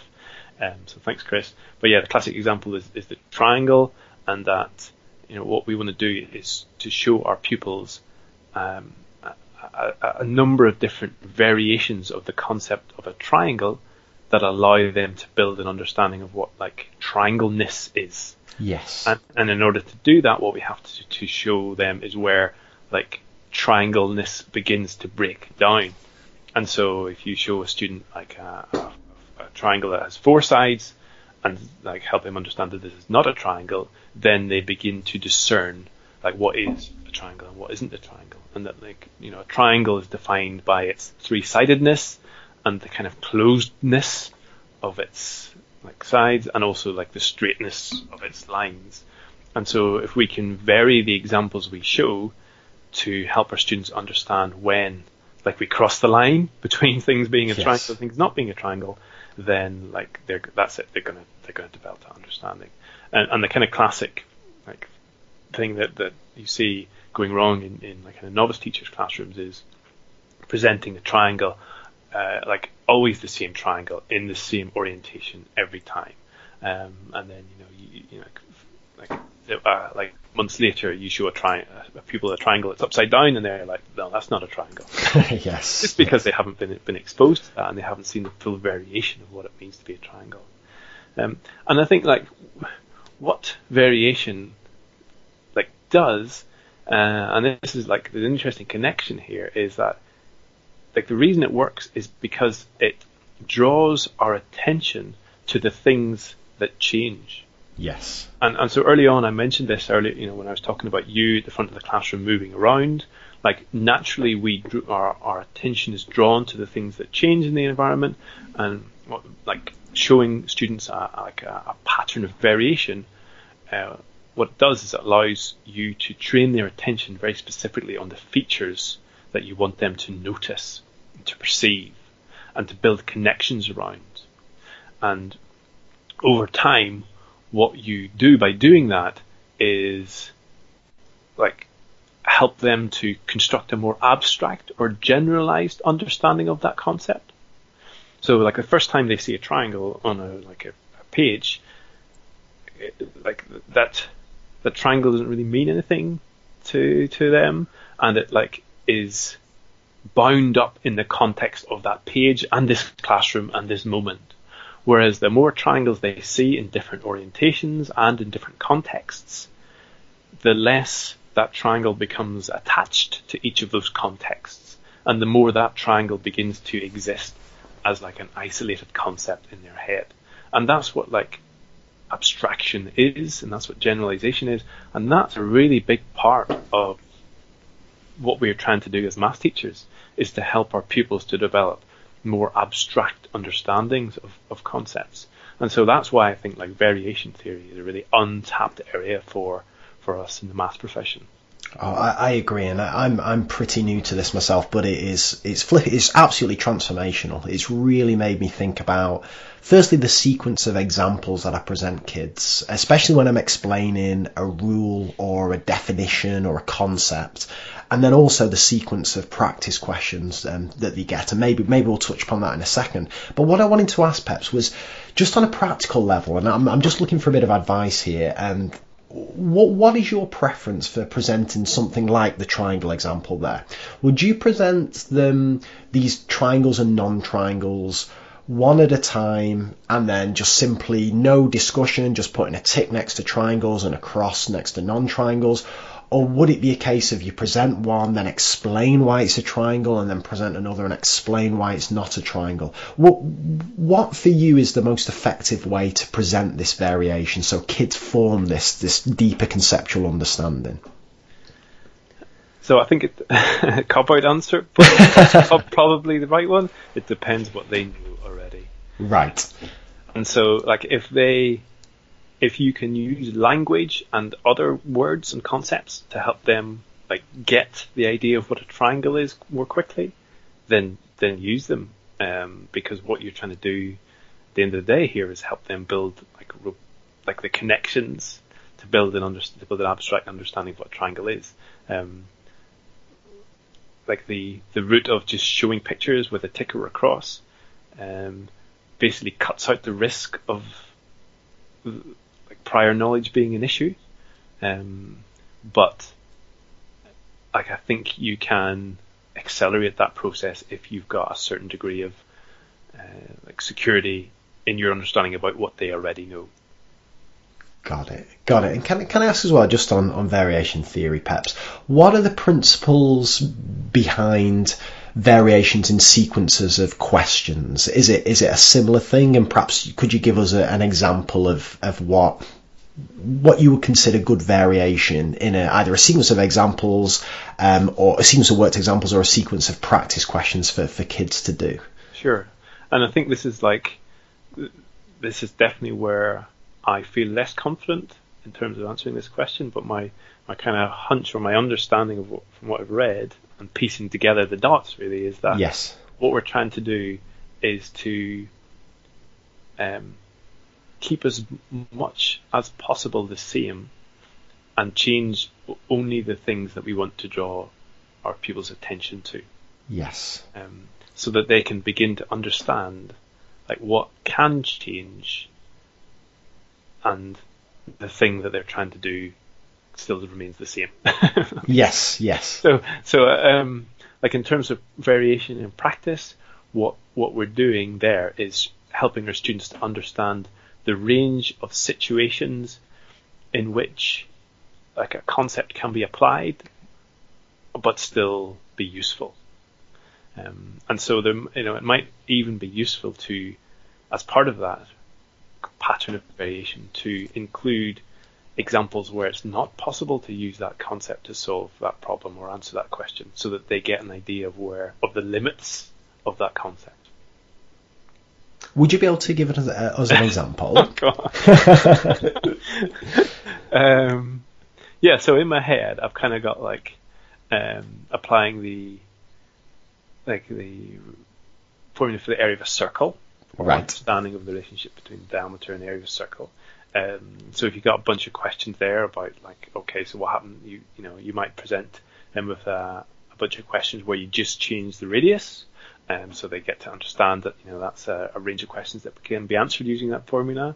Um, you might then um, give them a range of questions where you, you, you, know you change the diameter so they can see see that connection as well. Yes. But then you might also um, give them a range of questions where you um, give them some like non-useful information like the arc length or something like that, which helps them to see like the limits of that that that formula, and um, in that they need some information. Mm, not particularly well thought through answer. I'd like no, no, the, no. That that makes or or like give them a chord, for example, that isn't the the diameter yeah. or radius and stuff. No, I see that. No, that that makes a lot of sense. And I, will tell you what, because again, as I've just mentioned before, I'm I'm new to this, and what it's made me realise is that in in the past when I would be and a classic example I may uh, use is fractions of an amount.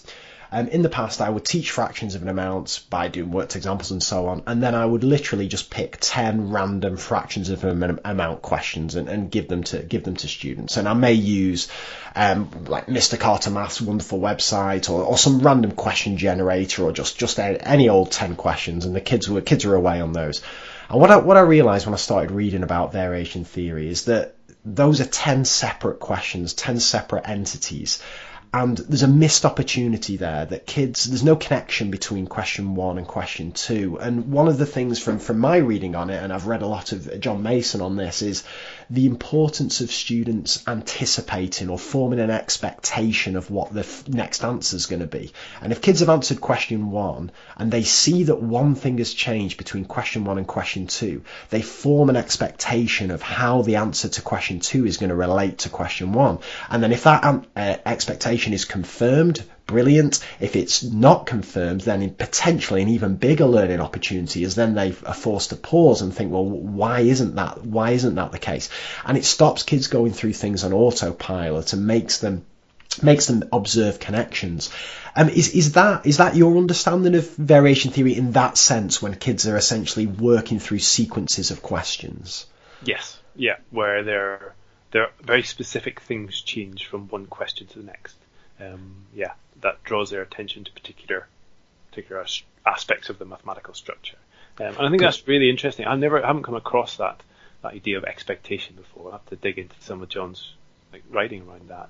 But it kind of makes sense and it links well with like you know Dylan Williams talked about the hypercorrection effect. Yes. Um, in one of your podcasts, and I think like there's yeah I can see the I can see the overlap there whereby if students come across um, or expect something but find something different, then actually that can help create a connection that is stronger than if they didn't have that expectation coming into it. Absolutely, and uh, I'd say the downside for, for, for kind of being obsessed with this is that you just can't find questions that are good enough. You can't find sequences of questions, mm. or it's difficult to anyway that that kind of has this variation. I don't suppose you've you have a favourite source or or you've or you've even kind of advice for putting together sequences of questions that, that have the kind of variation that you're looking for? Yeah, like my my advice would be to to construct them yourself because I think there's a huge amount of value in thinking, like in trying to construct a sequence of variation questions. You have to really think hard about what you want your pupils to pay attention to, and that act of doing that yourself like really trains your attention on what you want them to learn. And so it kind of goes back to that, you know, that thing right at the start about the clearer your idea of where you want your students to go, the quicker you're going to be able to help them get there. Um, and so, like designing your own pattern of variation questions will force you to think really hard about like what's your actual endpoint and what's the journey towards that endpoint look like. Um, I just wanted to ask you, Peps, as well. We, we've talked a lot about working memory there, but uh, like long-term memory is is, is obviously a, a, fascinating fascinating area. And you have one of my favourite quotes. I flipping love it for, from your book, and it says, "Our long-term memory is more like a forest than a library." And I think that's an absolutely beautiful way of, of, of summing it up. I wonder, can you just talk a little bit about what you mean by that? Yeah, so I think you know earlier on uh, we talked a little bit about how are the models we use around long-term memory and working memory are just that are just models, um, and like often we use analogies to help us understand these these things as well. Um, and so, like one of the dominant metaphors or analogies around how the memory works is like is the computational analogy. So we talk a lot about processing, and we talk a lot about like input output and retrieval and storage. Like these are all computational metaphors. Whereas I think like actually our brain is a more organic mechanism than a computational one. Uh, it certainly behaves in like some ways computationally, but also like in many ways organically. And I think like maybe a forest isn't the best analogy, but it certainly does give you a sense of like how memory might decay of its own accord over time and grow and things like that. Whereas like you know, um, bits in a computer don't really change over time. And I think like that comes back to that that idea earlier on we talked about. Uh, it's not only important to help your pupils to build connections, to build a structure of their long-term memory, but we've got to consolidate those connections as well. Um, because like as soon as we um, as soon as we learn something, like very soon after that, that, that memory starts to decay.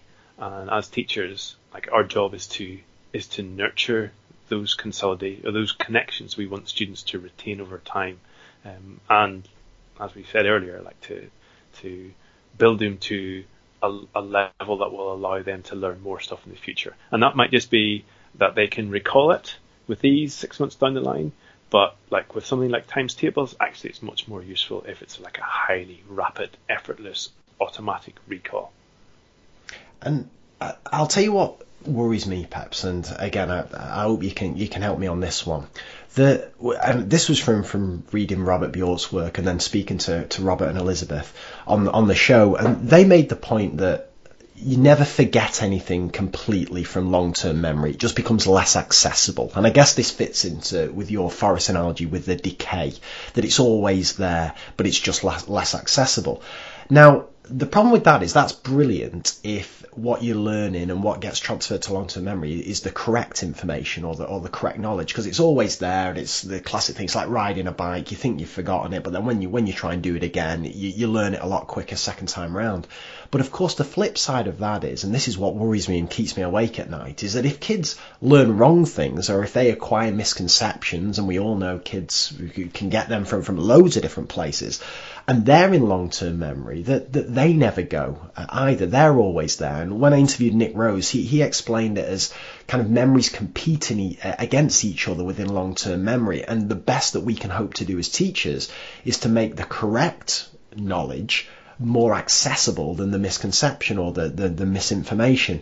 And is that your reading of it as well, Peps? And if so, like, what's the best way to deal with misconceptions that kids have? Yeah, yeah, I, I think that's like that that fits with what I understand of how memory works.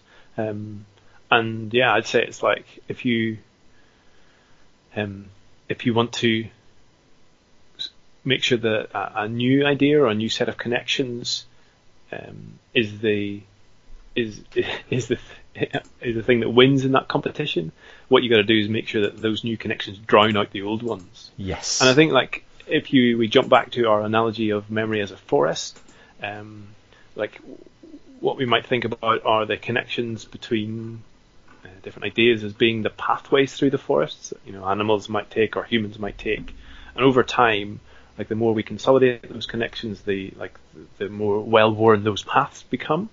Um, but if we can like create a new path, just like you find out when you go like to a forest, sometimes like new paths emerge just because for whatever reason new things grow in the way or whatever, or people find more efficient routes from A to B. Um, and if those new paths um, like can grow strong, then they can basically drown out the old paths. Yes, got it, got it. And we, we spoke uh, for for a while on, on memory now, Peps, and I just wonder is is there any other key point that you, you feel that the listeners will benefit from knowing about about your reading of memory before we move on to, to teaching expertise? Um, I think like the big thing that I'm kind of grappling with at the minute is is how things like grit and resilience and perseverance fit into um, fit into the model of working memory and long term memory.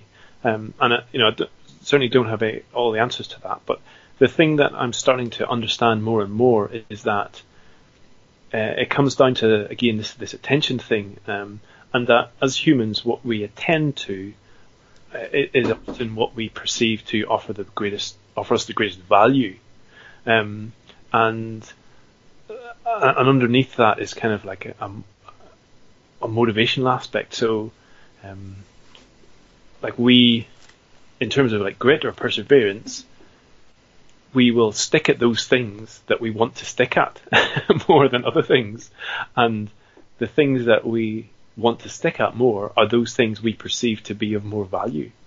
And so, like, I wonder whether a big part of um, helping our students to be more resilient or to be more gritty or to pay more attention to things is to help them understand the value of what we're presenting them. Um, so I think for me, motivation lies under a lot of these these different concepts. Um, but we've got a bit of work to do as a profession uh, in terms of figuring out how we can help our students to see the value of what we're getting them to learn. Got it. Fantastic. And yeah, big areas of research um, ahead there. Perhaps we'll have to get you back on the show when you've you've solved that problem. that'd, be, that'd be perfect. And, and, just and on that, I think like behavioral behavioral science and behavioral psychology is the kind of field that's shedding a lot of light on that. You know, cognitive science has taken us a long way, but I don't think it's it, it's it's like going to be able to help us answer some of those questions around like value and motivation. Um, behavioral science hopefully will do that. Got it. Fantastic. Well, let's turn to the last thing I want to speak to you about, and I know this is a, a big area um, that you're interested in, and that's teaching expertise. And I want to start, Peps, because with, with, perhaps a big question, and I might just have to shut up for the next hour or so here. So this this is the big one. Like, what what what is an expert teacher, or what does expert teaching look like? Ah, okay. Um, just trying to think where to st- where to start on this. I think there's like um, there are a number of different ways that you can tackle this this this question. Um, uh, but even before we, we, get there, I'd say that like I, I, don't like one of the issues is that we don't necessarily have a, like a really shared understanding of what expert teaching looks like.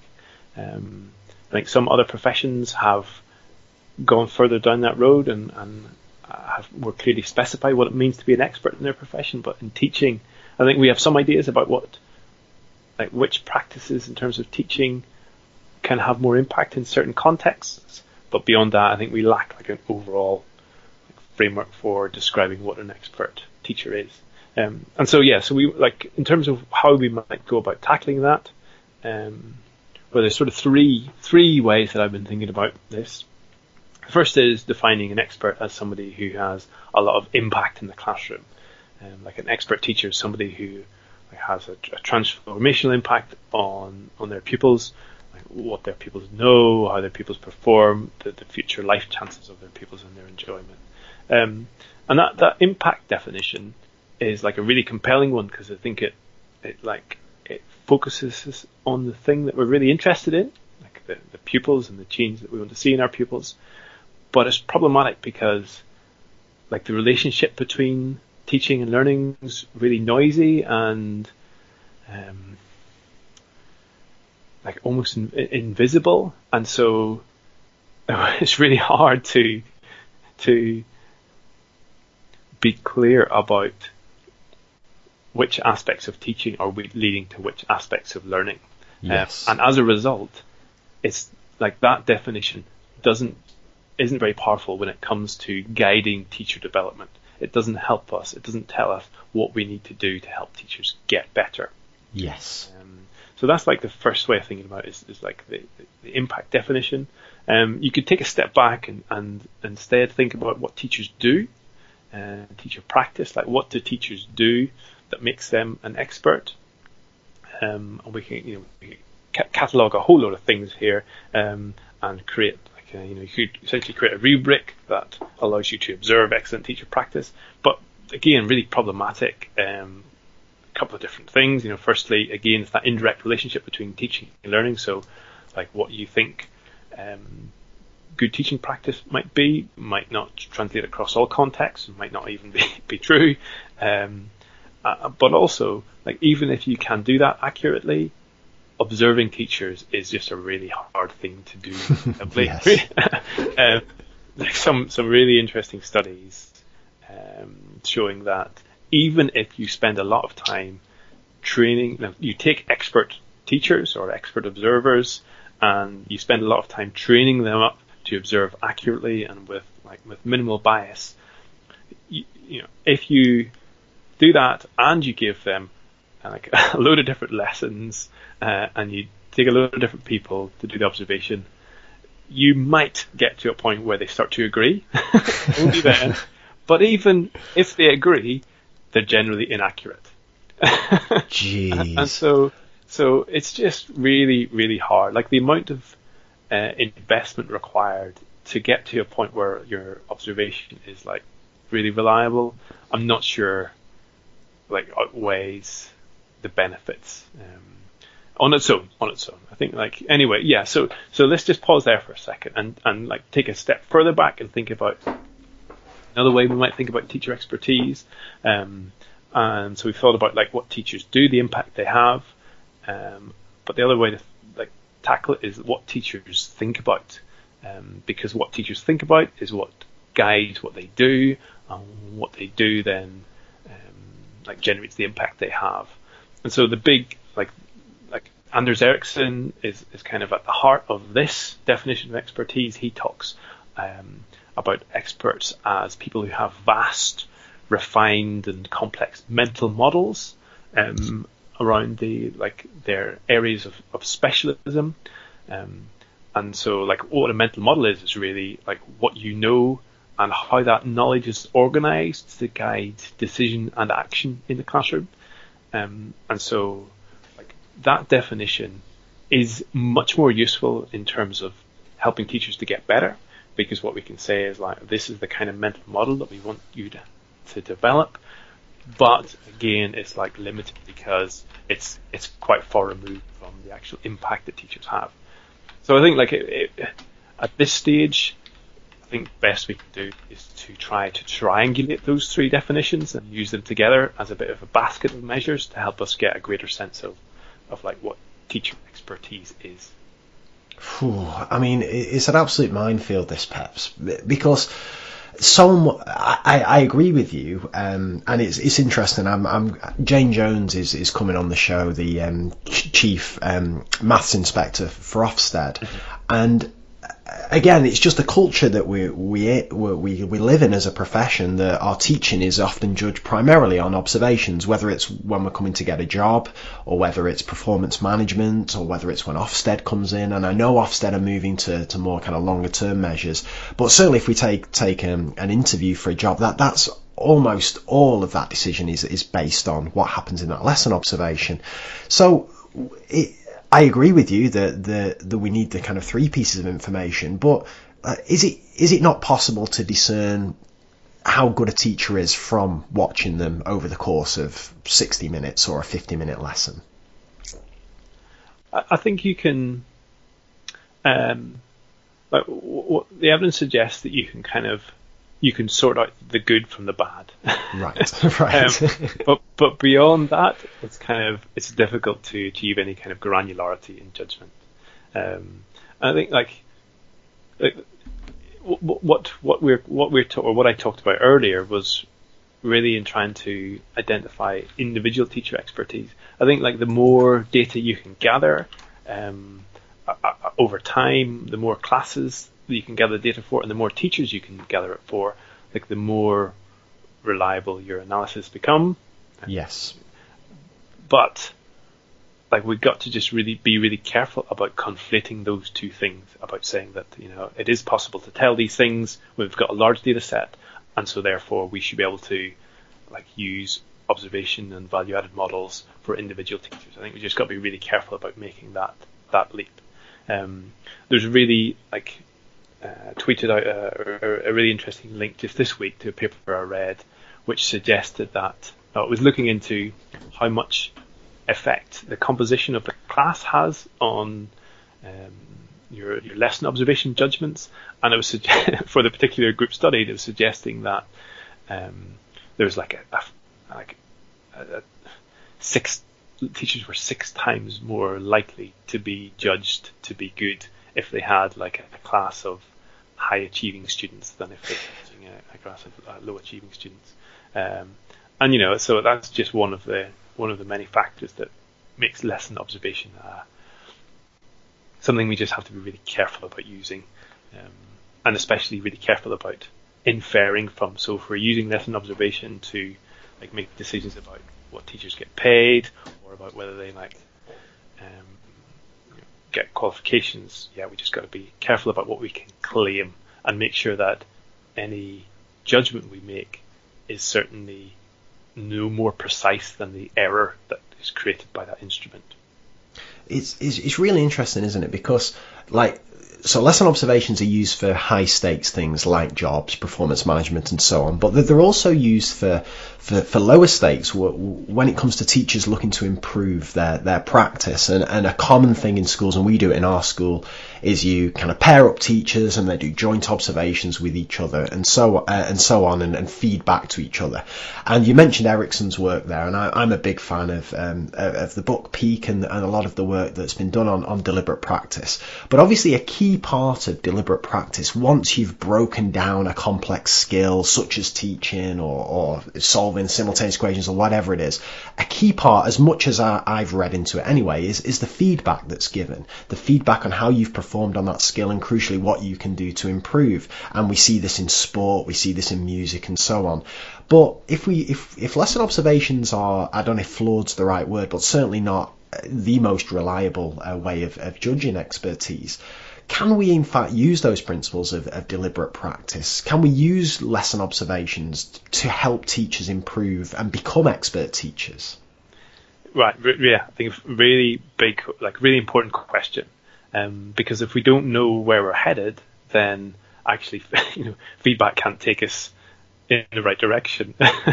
yes. Um, and so I think that's why we've got work to do to specify what expertise looks like in our profession before before we spend time thinking about like or before we invest time in helping teachers to get there.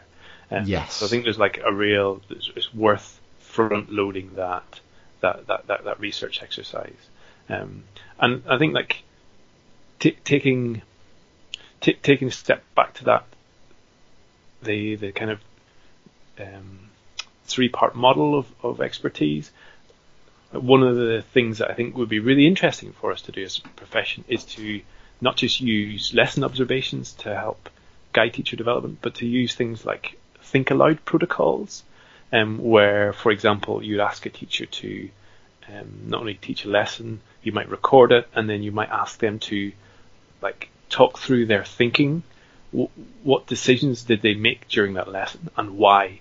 And yes. what kind of models do they like?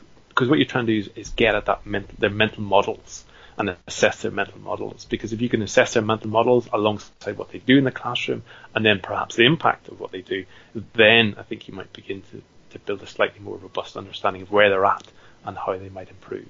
But yes. in order to help them improve, you've got to have this, like you've got to have a, what Daisy Christodoulou talks about, uh, you've got to have a progression model. We've got to have an idea of the steps that teachers need to go through to get from novice to expert. And I think that's like that's just something that we've got a lot of work to do on, um, but that we're like trying hard to be to, to work on um, at the Institute for Teaching. Um, and I think like really int- it's really interesting to look sideways at other professions that have tried to crack this, that have tried to think more deeply about what expertise is and how to like, build expertise at scale. And although like medicine, certainly uh, there are a lot of differences between like being a doctor and being a teacher. I think it's really instructive to look at uh, fields such as medicine to see just like how they've gone about solving that problem. Um, and like to, in a very crude way, like how doctors become experts is by learning a, a, body of underpinning knowledge. So they like learn about human biology and anatomy and physiology, and then what they do is they reorganize that knowledge in their minds around their practice, around the cues that they get from patients. So over time, what they have is um, they're able to like read a patient or take a set of clues about a patient and be able to infer a diagnosis that is based on rigorous underpinning scientific principles and you know it kind of like we can we can step right back to the engineering analogy and see like the similarities there. Like what doctors have uh, is like an underpinning body of knowledge that they can use underpinning set of principles about how the body works uh, um, that they use in kind of creative ways to solve each unique problem they, they are presented with. Because each patient that comes along is unique they look different but what they can do is they use those underpinning principles to help reach a diagnosis um, and I wonder whether, as a teaching profession, like whether that model could help us to build expertise more systematically. Um, and if so, I think the big questions for us are, what on earth might that underpinning body of knowledge look like? Um, we've got some insights into how it might be developed. I think deliberate practice is a really powerful vehicle for that. Deliberate practice helps people to reorganize their understanding and build mental models around the nuances of their practice. But you've got to have something to learn in the first place. Um, and so that big question around like what might a progression model for teachers look like? What is it corrected for expertise? Um, and my hunch at the moment is that like cognitive science and behavioral science could be the fields that we use to undergird or underpin um, the mental models that teachers could build to help them become real experts in the classroom. And and do you reckon the solution, perhaps, is going to be for these progression models? Uh, is it going to be a generic one, or is it going to be subject specific? And if because again, my, as a biased maths teacher, I always think maths is different and maths is special, and th- things that work in other subjects don't necessarily work in maths, and, and vice versa. So, is this expertise? Has it got to be judged at a subject specific level? And even further, does it then need to be judged? are, kind of primary level different to key stage three and four, different to A level and so on, or, or are there kind of more generic principles across all age groups and across all subjects? Yeah, I think like there are there are more similarities between how we learn than differences, um, but the like the, the like the subject is a really powerful context. So if you're thinking about like the bridge build, build the, the bridge building analogy, yes, like you can use the same underpinning principles, but like the context that you're like the bridge that you're trying to build or the chasm that you're trying to cross, it can be very different for different subjects, and so you have to like really think differently about how, the implications of those different principles or how you might use them. And so I'd say that like yes, and no. so there are certainly things, uh, you know, like our understanding about working memory and long-term memory that are relevant to all subjects, but how you apply that needs to be specific to your context. There's no point just um, like understanding those principles without understanding actually what they look like for solving equations for year nine for this particular group. And so that's the bit like when we talked about um, how doctors like reorganize that knowledge.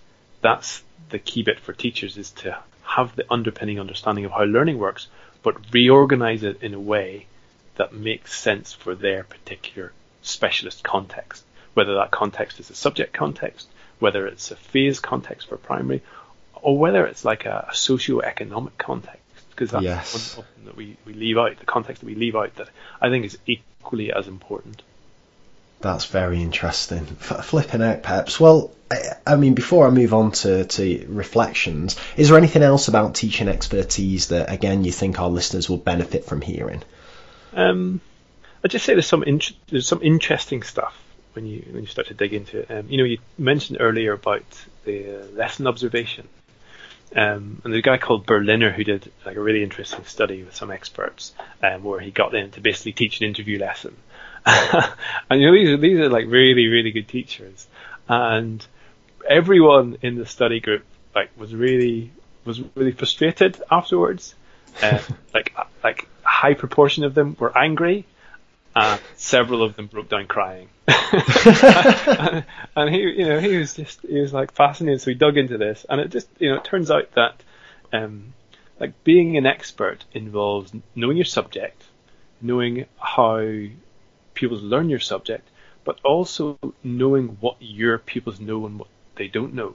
And yes. if you like lack any of those three aspects, then your expertise falls away.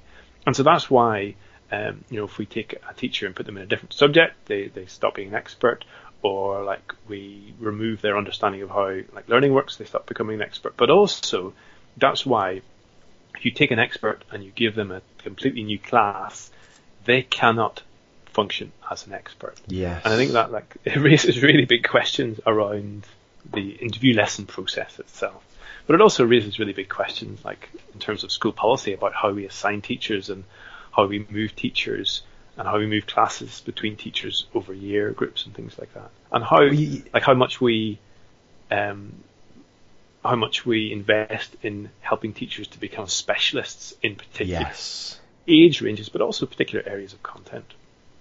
You're absolutely right, and I, again, I, for- I forget the study off the top of my head now, but I, I certainly read something that, that backed up exactly that. That suggests the best thing that you, you uh, in terms of that a school can do is is to keep a teacher on a particular year group, um, whether they be in the old GCSE, the old CD borderline specialist who would take three year eleven groups and would just develop expertise for teaching that level of achievement of student and know the kind of strengths and weaknesses and, and where to pitch explanations and so on.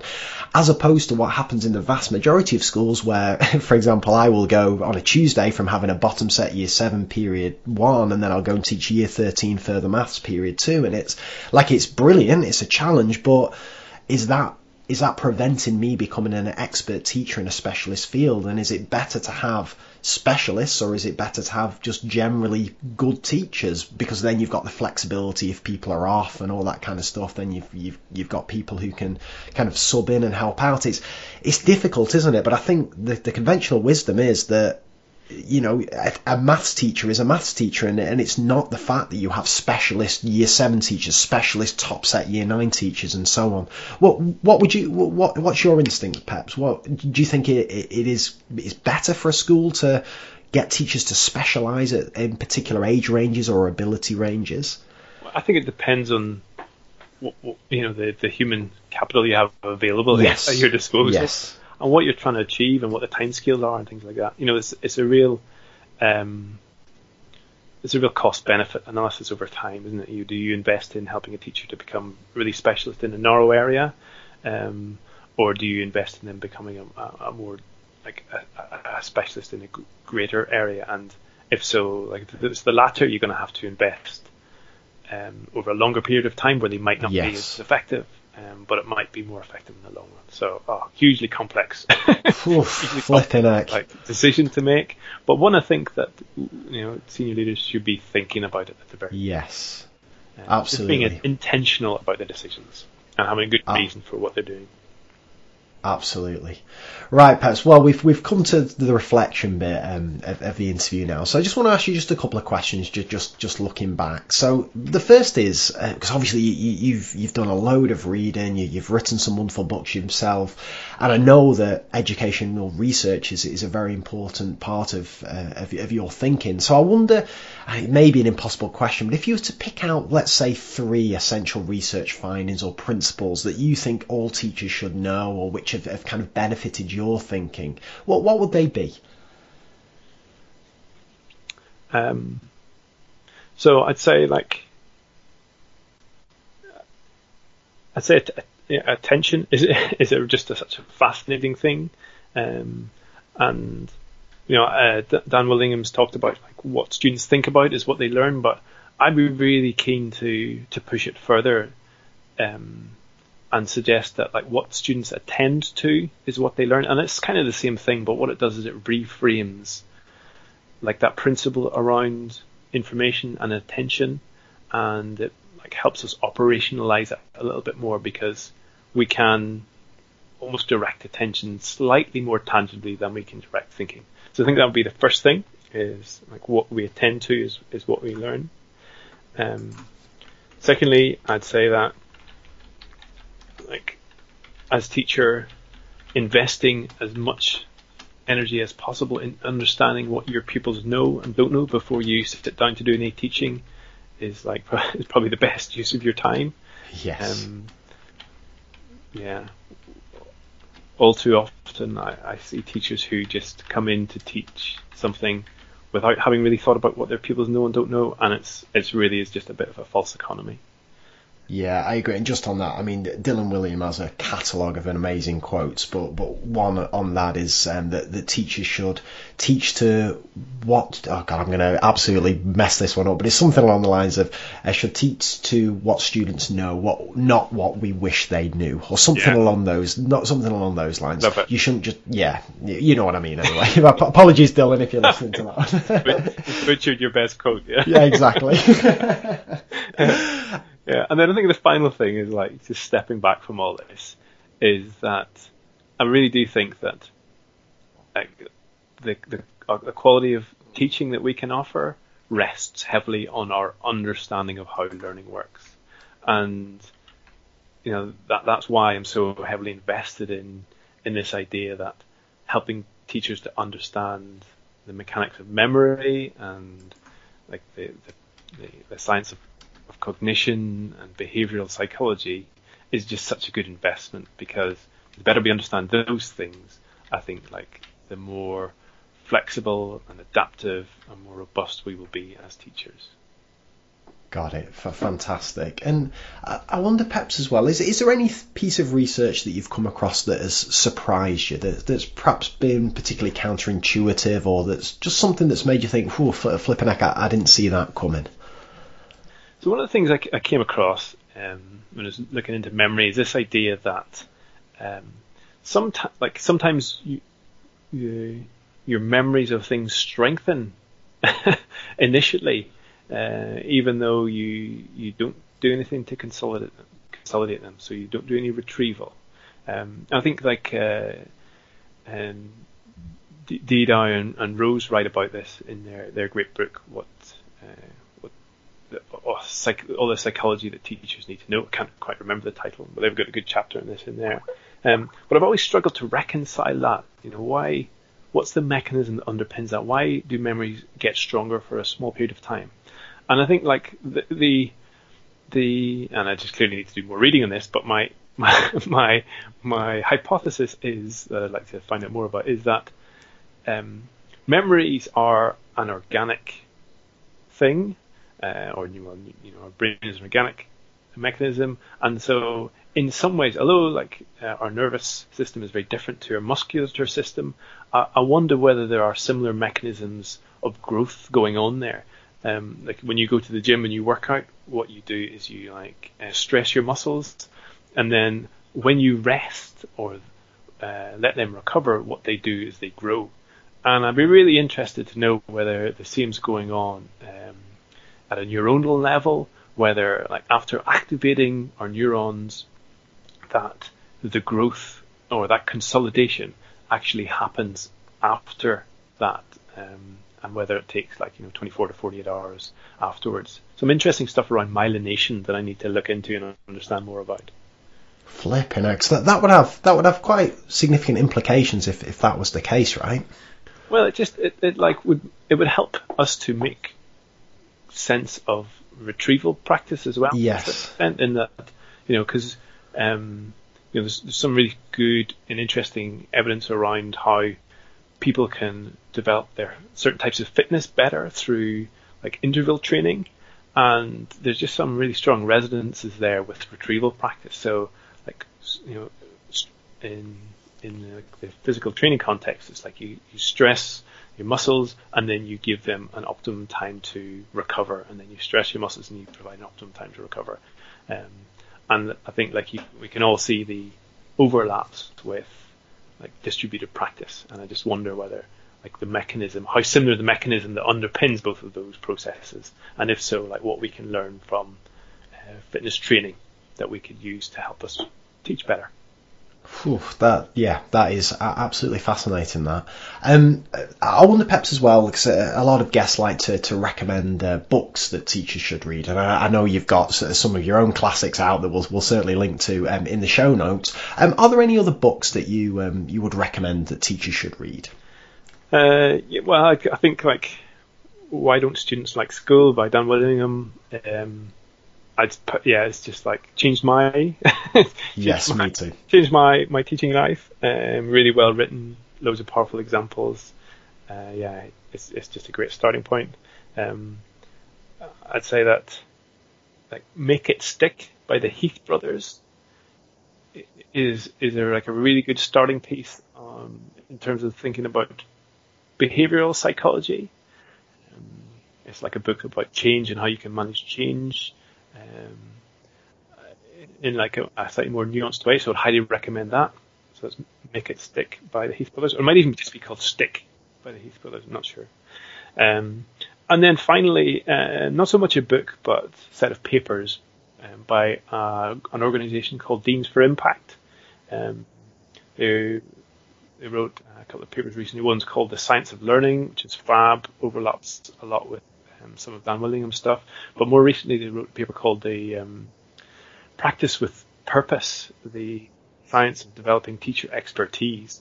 Um, and I think that does a really good job of very clearly and concisely outlining how deliberate practice might be used to help teachers get better. Fantastic. They're, they're excellent choices, and there'll be links to those in the show notes as well as links to book recommendations from from all previous guests. And the last question from me, Peps, and I'm going to hand over to you for your big three is, and you may already have covered this, but I wonder, is there anything you wish you'd known when you first started teaching that you know now? all of it. yeah. it's really it's a really hard thing to like uh, live with, isn't it? That yes.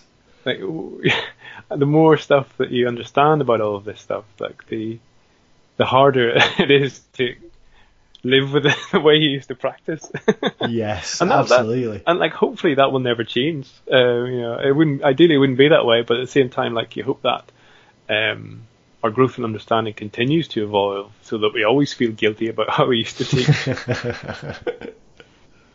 Yeah, it's a, it's a frustrating one, isn't it? And uh, again, I've, I've, made, this point many times. It's a classic Dunning Kruger effect. The more I read, the, the, the more I feel, the less I understand. Yeah. But the the more, as you say, regret. I think regret is, is is the word I would use. I just I, I regret the time I wasted. I regret the I regret the the less of an impact I think I had on kids learning. Um, I regret the times I blamed kids for not understanding things when when I look back at it, it was probably my fault. I mean, lots of times it was definitely their fault, but there was definitely some times when I could have done things, done things better. And it's, it's frustrating, isn't it? But as you say, it's, it's what keeps people moving forward and, and helps the profession along this path towards expertise. But it's, yeah, it's, it's tricky looking back, isn't it, perhaps? Yeah, but I think, you know, you know, you might regret, but also I think it's really important to be grateful, like really deeply grateful for like the times that we live in. It's like the best possible time to be a teacher. It's incredible. Yes. There's so much like knowledge available at our fingertips. Like I know there, like it's a challenging job to do. It's like huge amounts of work to be done, but like in terms of growth and development as a person, oh, it's just so much to be learned, and that's a beautiful, a beautiful place to be. That's nice. I like that. Nice, nice positive end to the reflection there, Peps. I love that. Well, now it's time for me to, to hand over to you for your big three. So I wonder what three websites or blog posts or whatever you like would you direct listeners to, and I'll put links to these in the show notes. Uh, probably favourite three things recently. Um, John Sweller wrote a, a, piece in the TES that uh, cites like some of Geary's work, which we haven't had a chance to talk about today. So I think that would be a great um, complement to this discussion. Um, so I'll send you a link to that. Uh, David Wees uh, is doing some really interesting stuff over in uh, the US. He's worked with um, like a, uh, the public schools in New York to develop a set of instructional activities around mathematics to help teachers get better. So that's really interesting, cutting edge stuff.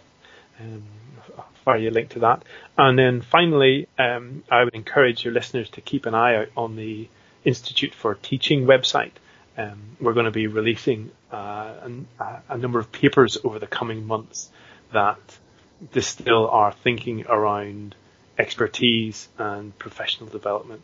Um, and I think, yeah, it'd be really great to have to open that conversation up a little bit re- always really fascinated to talk about this stuff, and so yeah, keen to hear what people think. That's fantastic. And well, Peps, that's that's brought us to the end of the interview. So all that's left me to do is well, thank you for two things really. Firstly, is for, for your time today. This is it's been another epic, but it has just been sprinkled with absolute gold every few seconds, really. So I'm gonna, I know this is gonna be one of those that I have to listen to three or four times, and I'm sure it'll be the same for for our listeners. So thank you for your time there, and just thank you for for all the work you do um, as well. It's it's great to follow you on Twitter. I, I, love it when you direct my attention to a research paper that I haven't seen, and you, your books are fantastic. What what I and I don't just say this to all my guests, but what I think it, what like about your books is, and this may sound like a criticism, but the, they're short, right? Like, it, and I think they're deliberately that that way. They're they're short, they're concise.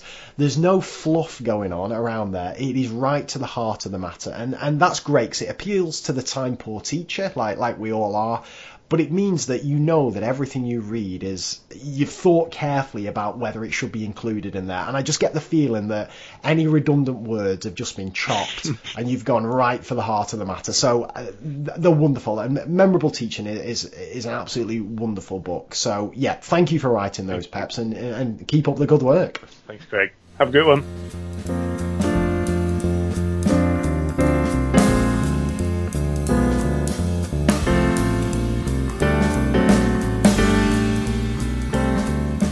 So, there you have it. There was my interview with Peps Mccrea.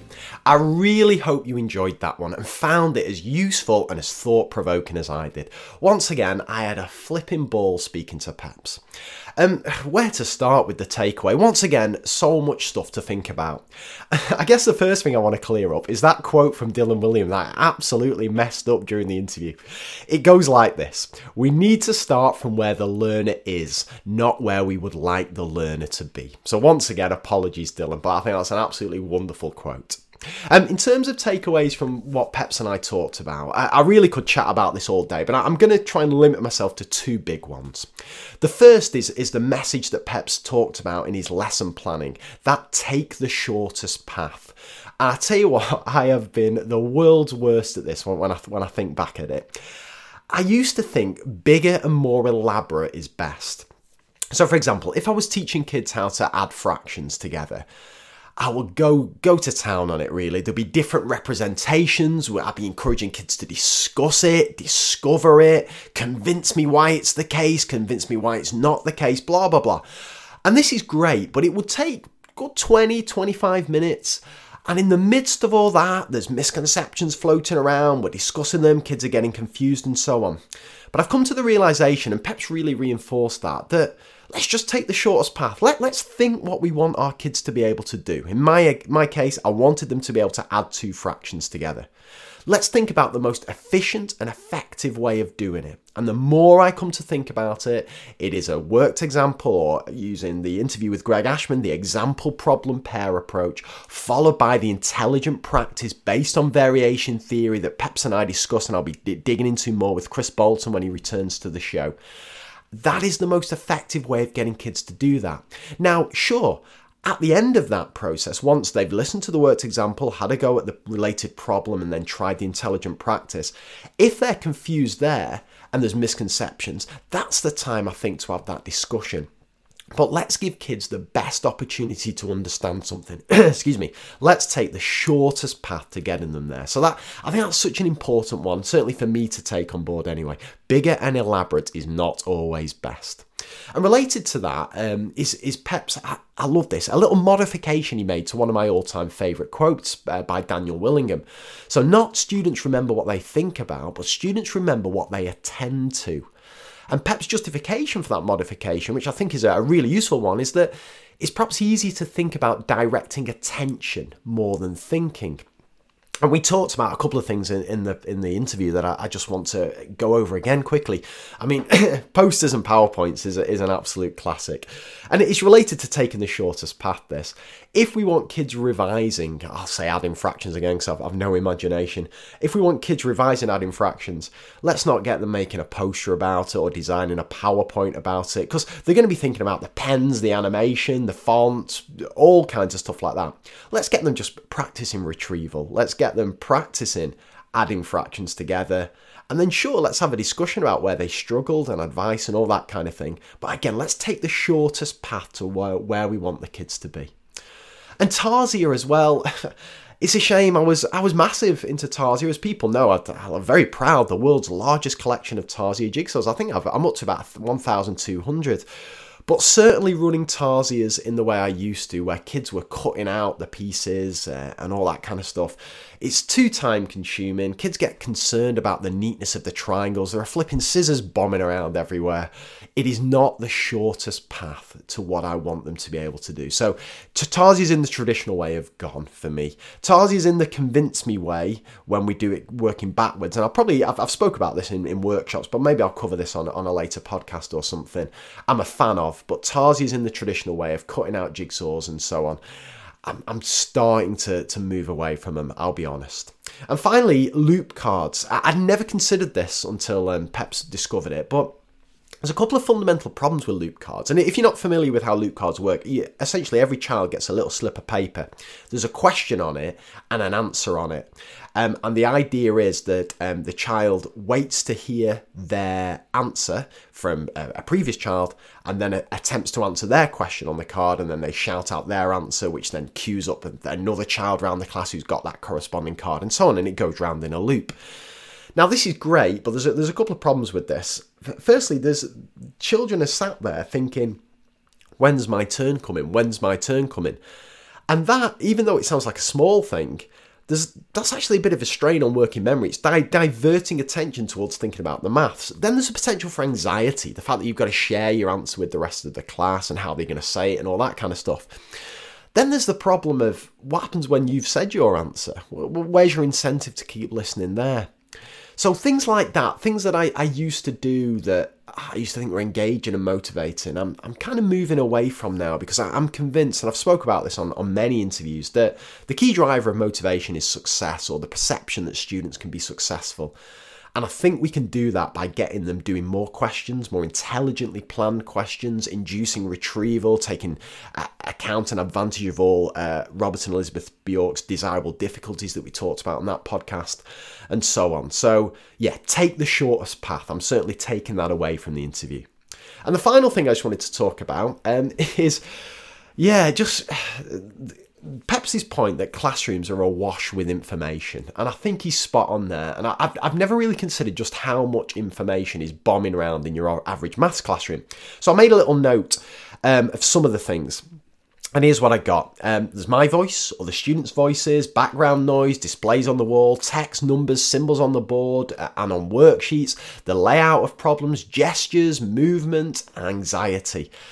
And there's probably more than that. And, and filtering out any or all of these things is really effortful. It again diverts attention away from things that matter.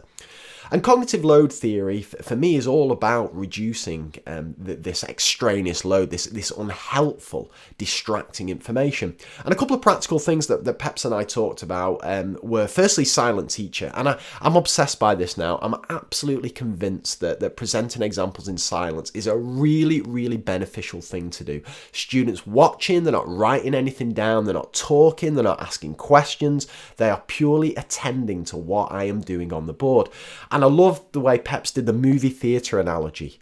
And I'm thinking now, let's let, let's take silent teachers in the movies. Let's dim the lights. Let's close the blinds. Let's get a bit of dramatic music on.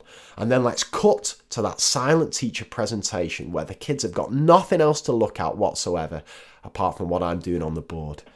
And then finally, and we have to talk about it, displays. I've been doing a few talks recently and it's all been kicking off when I've been chatting about displays. I'm on a campaign, get rid of displays in maths classrooms. Nobody's on board with this campaign with me. It's kind of a one man show at the moment. But here's my, here's my justification displays are inherently full of redundant information that kids have to either ignore or effortlessly filter out. And they're all over it. You see them all over classrooms, uh, pictures of mathematicians, keywords, and all this kind of stuff. And there are three things, and I, I talk about this um, in, in the book that I mentioned at the start, um, How I Wish I'd Taught Maths. There are three things teachers say to me whenever, whenever, whenever I try and get displays banned. And I just want to go through them very quickly here. So, first thing people say is, well, things like number lines, fraction walls, and mathematical definitions are really useful to have around the classroom. Now, sure they are. That, that's very, very true. But they're not useful all the time, right? So a number line isn't going to be that useful when students are working out the mean from, from group frequency, or fraction walls are not going to be that useful whenever we're doing circle theorems. So my argument to, to, to that one is let, let's just, if, if we're going to use them because they're useful, Let's just use them when we need them. So if we're doing fractions, let's project up or stick up on the board a fraction wall. If we're doing negative numbers or whatever, or decimals or place value, all right, let's stick up a number line. But let, us only use them when they're directly relevant to the mathematical content of the lesson. Otherwise, they're going to be distracting attention away from what we're talking about. Next thing people say, and it all kicks off with this one good displays help students remember key information. So they're great to have. It's, it's almost kind of this idea that subliminal advertising, they're, they're round so people are seeing them, so they're remembering number lines and keywords and all that kind of stuff. Now, again, that is very, very true, and that is a definite benefit of having it. But also, do, is there a chance that students become too dependent on knowing that that information's there? Now, again, when I spoke to Robert Bjork and some of my other guests, the, the key thing is testing retrieval. If we want to enhance memory, retention, and all that kind of stuff, we've got to induce students to retrieve things. And if students know that, for example, all the prime numbers are on a poster in their maths classroom and the formula for the area of, and circumference of a circle is on a poster in their maths classroom, where's the incentive to remember it? And then what tends to happen is when students find themselves um, in an exam without that crutch, without that uh, poster available there, they can't remember it. So what I'm a fan of instead, let's remove them let's sure let's have them have this information in knowledge organizers or on a sheet ready to hand out to students, but let's give them the opportunity to induce retrieval first. Let's give them the opportunity to try to remember it because that that process of trying to remember it is going to be beneficial to their long-term learning and retention. And the final thing people say is I can't get rid of posters and displays because my senior leadership team won't like it. Well, there's not a lot I can do about that. I don't think my senior leadership team will like it either, but I am convinced it's best for learning. So I'm keeping this campaign going. Send me a t- uh, send me a tweet if you want to get involved as well. Anyway, that's brought us to the end of the show. All that remains for me to do is once again thank Peps Mccrea. What a wonderful guest. Go out and get his books. Memorable Teaching and Lean Lesson Planning. Absolutely superb. As I said to him, and I, I honestly didn't mean this as a criticism, they are short, they are brief. Every flipping word matters in them. So they're, they're absolutely perfect. They're, they're really, really good books. So, so go out and go out and snap those up. Um, I also want to thank podcastthemes.com for the lovely jazzy music that you've heard throughout the show. And of course, who could forget my love lovely, loyal listeners. Thank you so much for, for downloading these podcasts and for the kind words you say. Um, and as I say, share this one around. I really think that it's going to be of benefit to non maths colleagues. And if you get a chance to drop us a review on iTunes, you know I would be eternally grateful. I've got some wonderful guests lined up for the next few episodes. You may have seen a sneak preview of those on Twitter. I cannot flipping wait. So I will look forward to speaking to you soon. Take care of yourselves and bye for now.